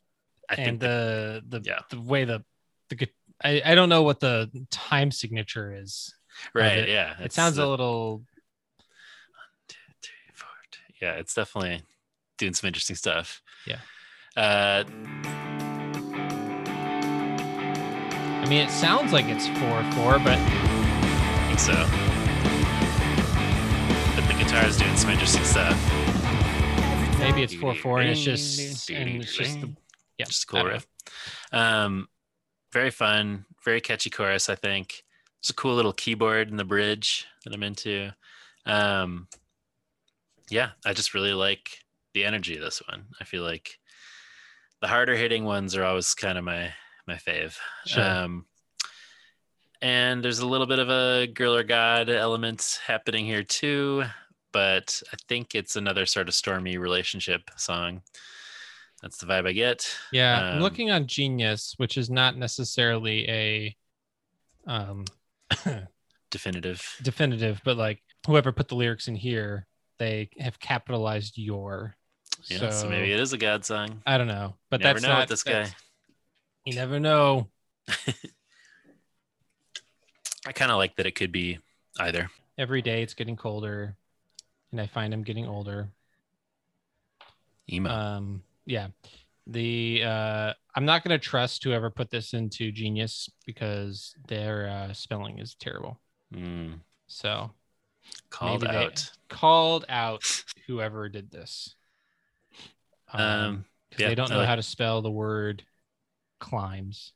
Mm, C L I M E S. mm.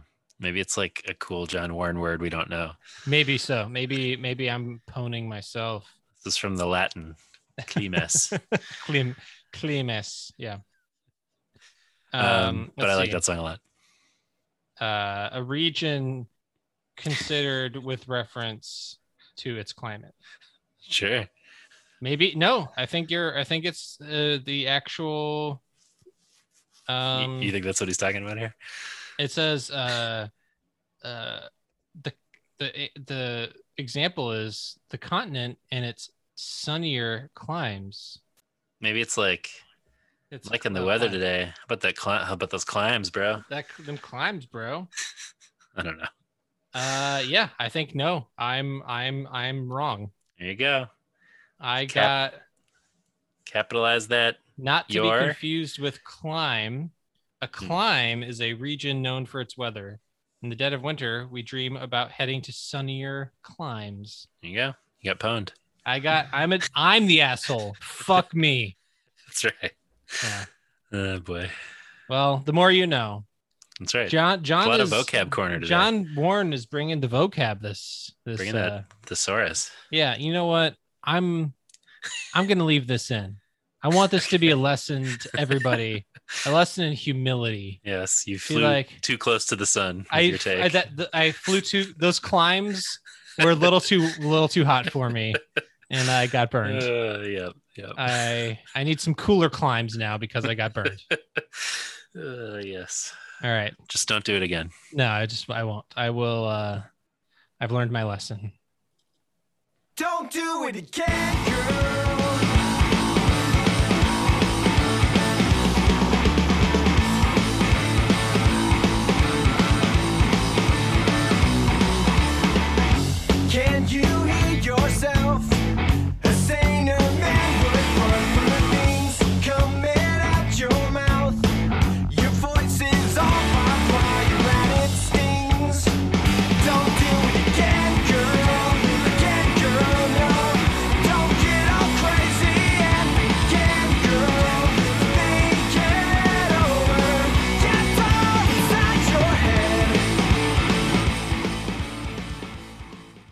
Yeah, this is my least favorite song on the record. Now, we should say John gave us a little warning on this one Yeah. uh, and said, when you talk about the song and find it problematic, which it is, or something like that, he's like, it was it was for a friend, meant to come out as tongue in cheek, and boy howdy, does not come off that way. and you know, it's not as uh, I don't stumble in this one as maybe as much as some other songs, but it is a bummer.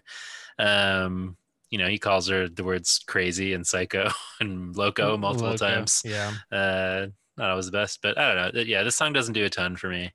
It's you know kind of fun and bouncy, but it just uh, I don't know. Not Yeah. my fave. No.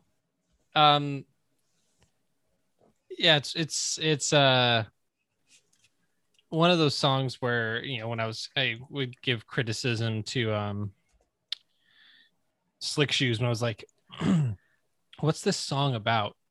And it's like Mhm. it's like okay, so she's crazy, That's it. but like you know t- t- to do my best Joe Pesci. Crazy how? How am I crazy? Um Exactly. do I amuse you? um Be more specific. be more, yeah. Uh I, I don't know. I don't it's just but also coming off of like knowing what John can do with lyrics. I'm just Mhm. like this this doesn't really say anything to me. Yeah. Yeah. I mean, you can write you can write songs that probably have a similar message that are maybe a little bit less on the nose, right. so to speak.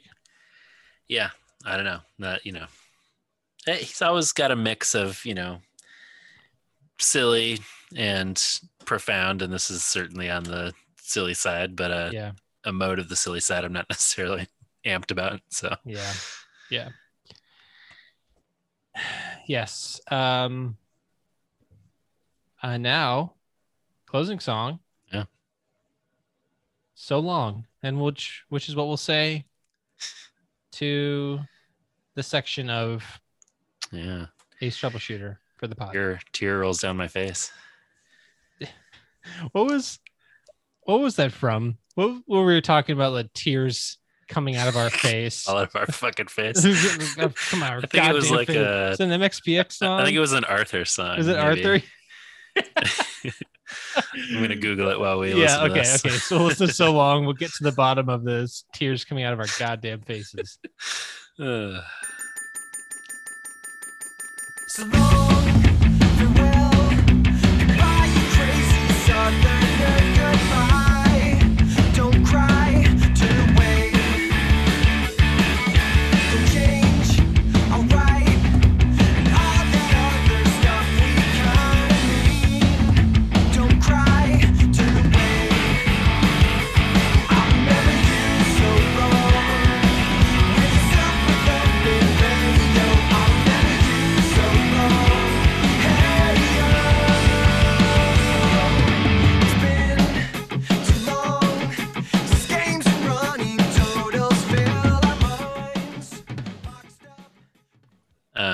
just so we all have closure Yes. it was not arthur it was mxpx Okay. uh, from You Walk, I Run. Um, Okay. There's not much point in holding back the tears, and now the tears fall right out of my face. you know, Yes. Mike, not always, not always the poet laureate. No. um, oh man. anyway, that's from the Let's Rock album, which you can Yeah, go back we- and listen to our podcast of. Yeah, we uh we got some mileage out of the tears coming out of our face. Um We sure did. Um, still- anyway, it's still good. Yeah. It's still good. All right. Anyway. uh, so long is okay to yeah, me. it seems like one of those um personal Yes. songs. Yes. Like Uh, a specific friend, uh, yeah. a southerner. Hatch and Brian have Hatch and Brian are in there. yeah, Seems very specific. yeah. Someone's Um, moving, someone's mhm. you know, they're referencing very specific things like don't sit in that gum Right, as you're yeah. lounging in the sun. So I guess it makes sense as a closer in that sense, where it's sort of Yeah. like an inside joke thing and like saying goodbye to a chapter, you know, so long, obviously an album closer. But again, like we've had these epic Yeah. Fortress, you know, Numinous, even if it's not the actual closing track. And this is kind of like, hmm. I don't know. Yeah. I wish it blew through the roof like those other songs did. yeah but and that but they much. do tack on the uh a little bit of a seaside Yeah, ending there. I don't mind that. Um, I also like the Glockenspiel. All the stars fall. Dewy night in June.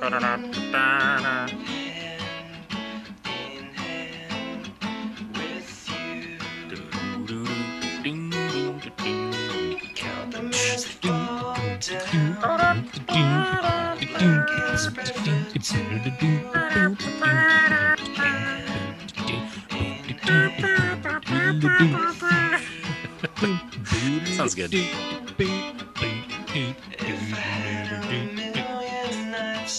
Anyway, Um, uh, kind of John Warren, to end it. feel free feel free to if you want to remix that, we can. Yeah.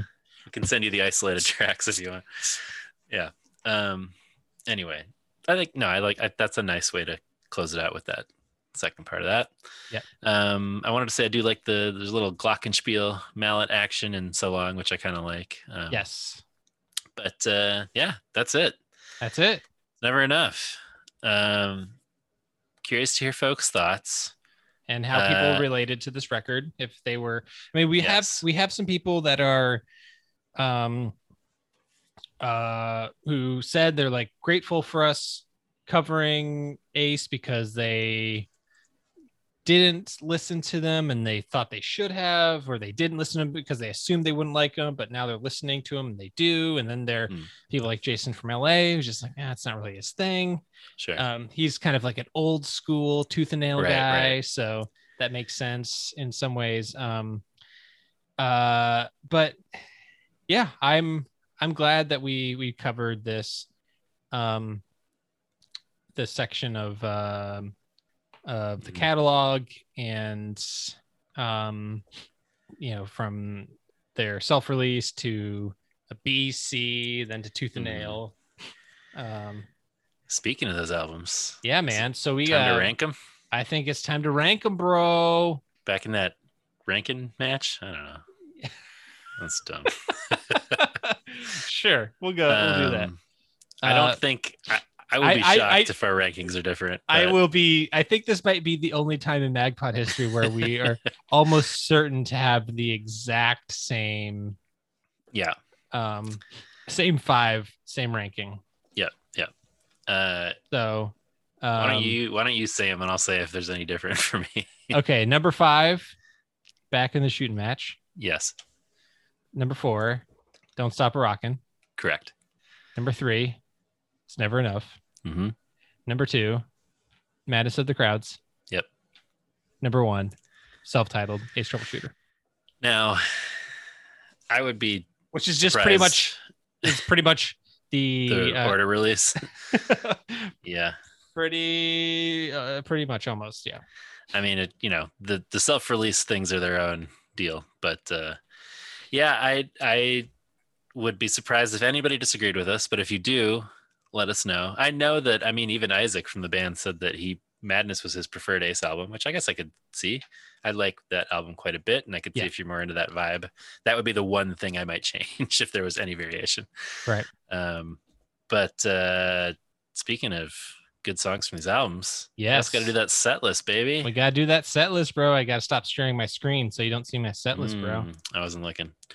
This this was a particularly fun one for me. Um, and once again, now I really want to see the set, and I can't. so I know, and also it's like when you think like this is a uh, I it's ten song set list. Yeah. Uh, for those who are curious, who maybe may I don't know, we I just feel like we need to explain uh every time we do this. We are creating a set list from all of the albums, available albums that and what we have covered, uh, and creating 10 songs of a set list that we would like to see. Um, and sometimes John and I approach this differently, but sure. I feel like we, when with uh with Dogwood, we were pretty spot on. yeah, I think I, I assume we'll have a fair amount of overlap here. yeah. So do you Um, want to? Do you I want me go to first? You want to go first? Okay. Sure. Um, so yeah, I mean, well, whatever. I'll just dive in. So number one, Southeast 101. I feel like it's kind of the only way you can start a set. Sure. Um, so blowing things off that's not an expression with that song. Just Um, blowing things off over here. We gotta get the we gotta get the show going. We gotta blow it off. We gotta blow this off, baby. uh, number two, Denise, uh, continuing just like the album, keeping it going. Um, I think this is a song I like more than you, but I think it's really well sequenced on the album, uh, where Southeast 101 goes straight into that. I think this would also is is a beloved song for fans, so would kind of continue from that era. Number three, though, slowing it down a little bit, have it all, uh, hitting up that madness era. Um, then number four, my one selection from It's Never Enough, uh, Ball and Chain. Um, so that's kind of a little bit slowed down and then into another banger. It's the one from this era. Then little slow jam, hold your sweetie close. Let's hear Estella for number five. Ooh. Um, after that, you know, you've had a nice little slow dance, then you want to rip your arms off. So it's time for that portion of the set. We got misconceptions, old school banger, open up that pit, Hmm. then going to two o'clock your time, Okay. which you know transitions into a little bit of a slower love song, but then explodes into an anthem once again. Um, then another hard hitting banger with the madness of the crowd. Okay. And then we're at the penultimate selection, which is tonight, saving what everybody's waiting for. Have that as the nearly final song. And then, of course, much like Southeast 101 was the only way I could open the set, I'm closing the set with Fortress. It's a perfect closer. I would really love to hear the song live again. Perhaps in some universe someday I will. But yeah, kind of an interesting mix. I so this is five from self-titled, four from Madness of the Crowd, one from It's Never Enough. Um, there were some songs that were not in my top three uh, that I, uh, or there were some songs that were there were in yours that were not in mine that I included here because I thought they would be good for a set. Yeah, And there were some in my top threes that I didn't include because they just didn't quite fit. Um, Numinous, I wanted to include, couldn't really make it work. Right. There's no First Corinthians 13, which I think fans would love to hear, but I'm kind of fine without. No Amanda, same. And But for Grace was my number two from Mhm. Madness of the Crowd, which I really love, but couldn't really find a spot for here. So that's my deal. John, we have nine Ooh, of ten. That's pretty wild. That's pretty, out of all the songs, that's pretty close, actually. Yeah. We uh, and what's interesting, John, and this is what's interesting. this is very this is very interesting.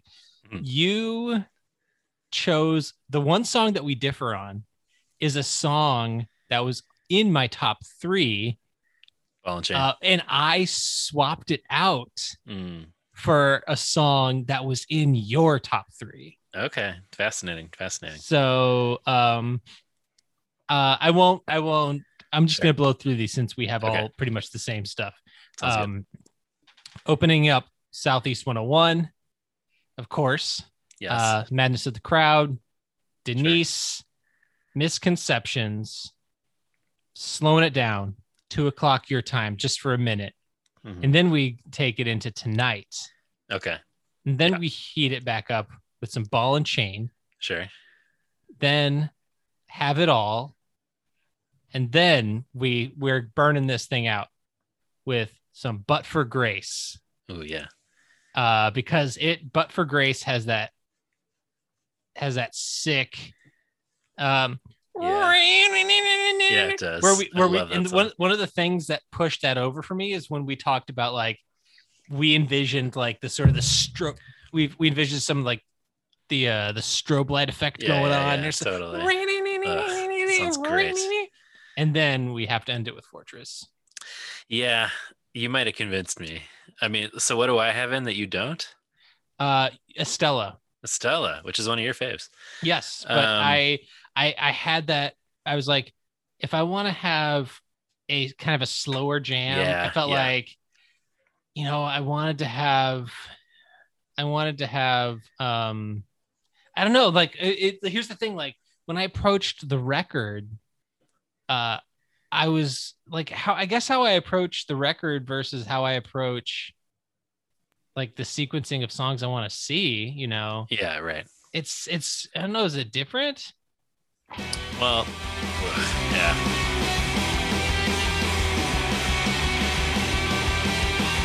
It's pretty great. it's I mean, I like that song more than like I don't know eighty percent of Ace songs. Like it's way up there for me, and it didn't make the cut because I was trying to sort of do the same kind of peaks valleys and set moving around that you did. But I I'm pretty convinced by your argument. like I like that song better than Estella, uh, and would like to see it live most. But was kind of thinking of the like, you know, how does the thing, how does this thing snake around these different movements of the set? But Yeah. boy, I would like to hear that song live a lot. I think your set is great. I think it's wild that we had nine out of ten. Yeah, Lots I of- had to. I, of- I went through and had to heart every one because I'm like, I just want to make sure. I because I was Yeah. like, oh man, Yep, yep. I mean, good set list. Hey, John Warren, if you want to put this thing back together, I mean, reunion time, we got your 10 song set list ready to go. I mean, we did. We we were talking. Uh, doing a uh, do a an Ace reunion with a Yellow Second and Fast Feeling. Um, I mean, show. wonderful. Just like we So get all the. John Warrens, we get all the the Scott Kerrs, the Andy Verdecchios in there, just just getting all those dudes just like jumping back and forth between bands and like Ugh. everybody being exhausted by the end of the night. what a fun night that would be. oh my god. Um, that would be a great third anniversary gift, uh, everybody. Pull that off yes for our We- podcast. yes for if if everybody could um do what they could to reunite a band that hasn't played in 17 years and the fast feeling a band that's uh never actually played a live show hey, these are people who've had great success on Kickstarter. So I say we get a Kickstarter going. We see what happens. We can Yeah. we can make we don't need to ask for permission we'll just do it we'll yeah, just exactly. um, well, that was Ace Troubleshooter. Sure Mm. had a lot of fun talking about them. Uh, they're a band that has meant a lot to me, and it was really fun to dive in, hear some of the stuff I haven't heard in forever, and some stuff I'd never heard, and and get to know John and Isaac a little bit, and just again, these are these are great folks, and yes these are great albums, and I I really enjoyed it. So yeah it's hard to it's it's hard to think of a band that yes they've they ace had a short run when you think of their just their three main albums.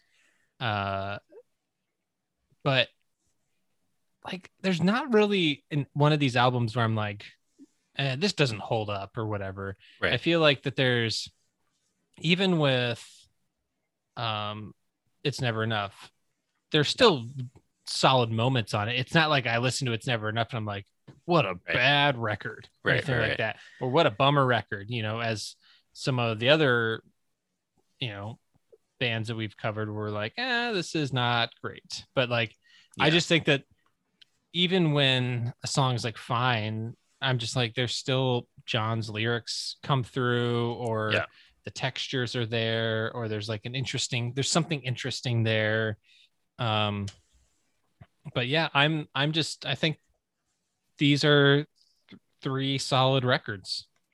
Absolutely, i mean varying Um, va- with varying degrees of like preference of course but like i i still think these are these Yeah. are strong records For sure. And he, of course, went on to make significant contributions in Relient K. Uh, we will not cover that, but you can hear more about that on our buddies, the Sadie Hawkins pod. Um, you know, maybe we'll maybe we'll have more to say about Ace in the future. Maybe we won't. Um, but in the meantime, let us know what you thought about their discography, about It's Never Enough, about our rankings and set lists. You can do that at Magnified Pod on Instagram, Facebook, and Twitter. Subscribe to the pod if you haven't already and give us a rating or review. I got to say, those reviews, few and far between, folks. Let's get Mm. some silly reviews going and I will read them on the pod.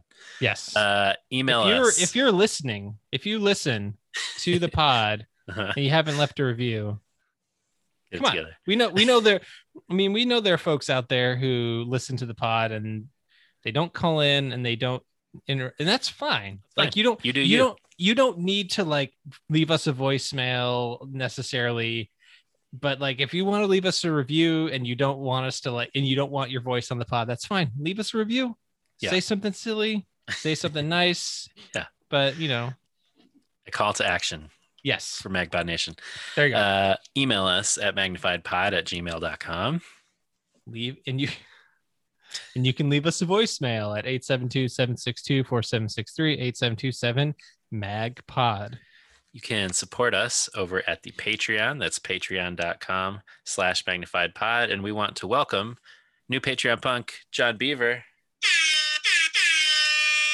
Welcome, John. Thank you for joining us. Yes. Uh, and you can pick up some sweet merch at magnifiedpod.storeenvy.com. Thanks to Shadow producer Jason and Unoriginal Vinyl, and thanks to Heavy Ordnance Studios for our artwork. Well, our time in the penalty box is over for this week. We'll be back out on the ice next week. Oh, yeah. There's only one way to end this section of this season.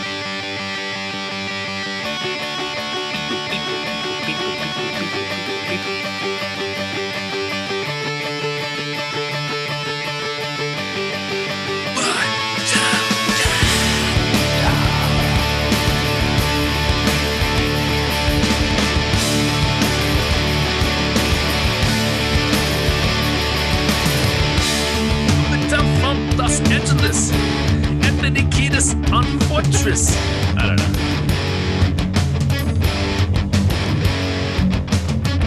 Talking about doing heroin. Talking about what I'm wearing. I'm Anthony Kiedis. I wear things to emphasize my penis.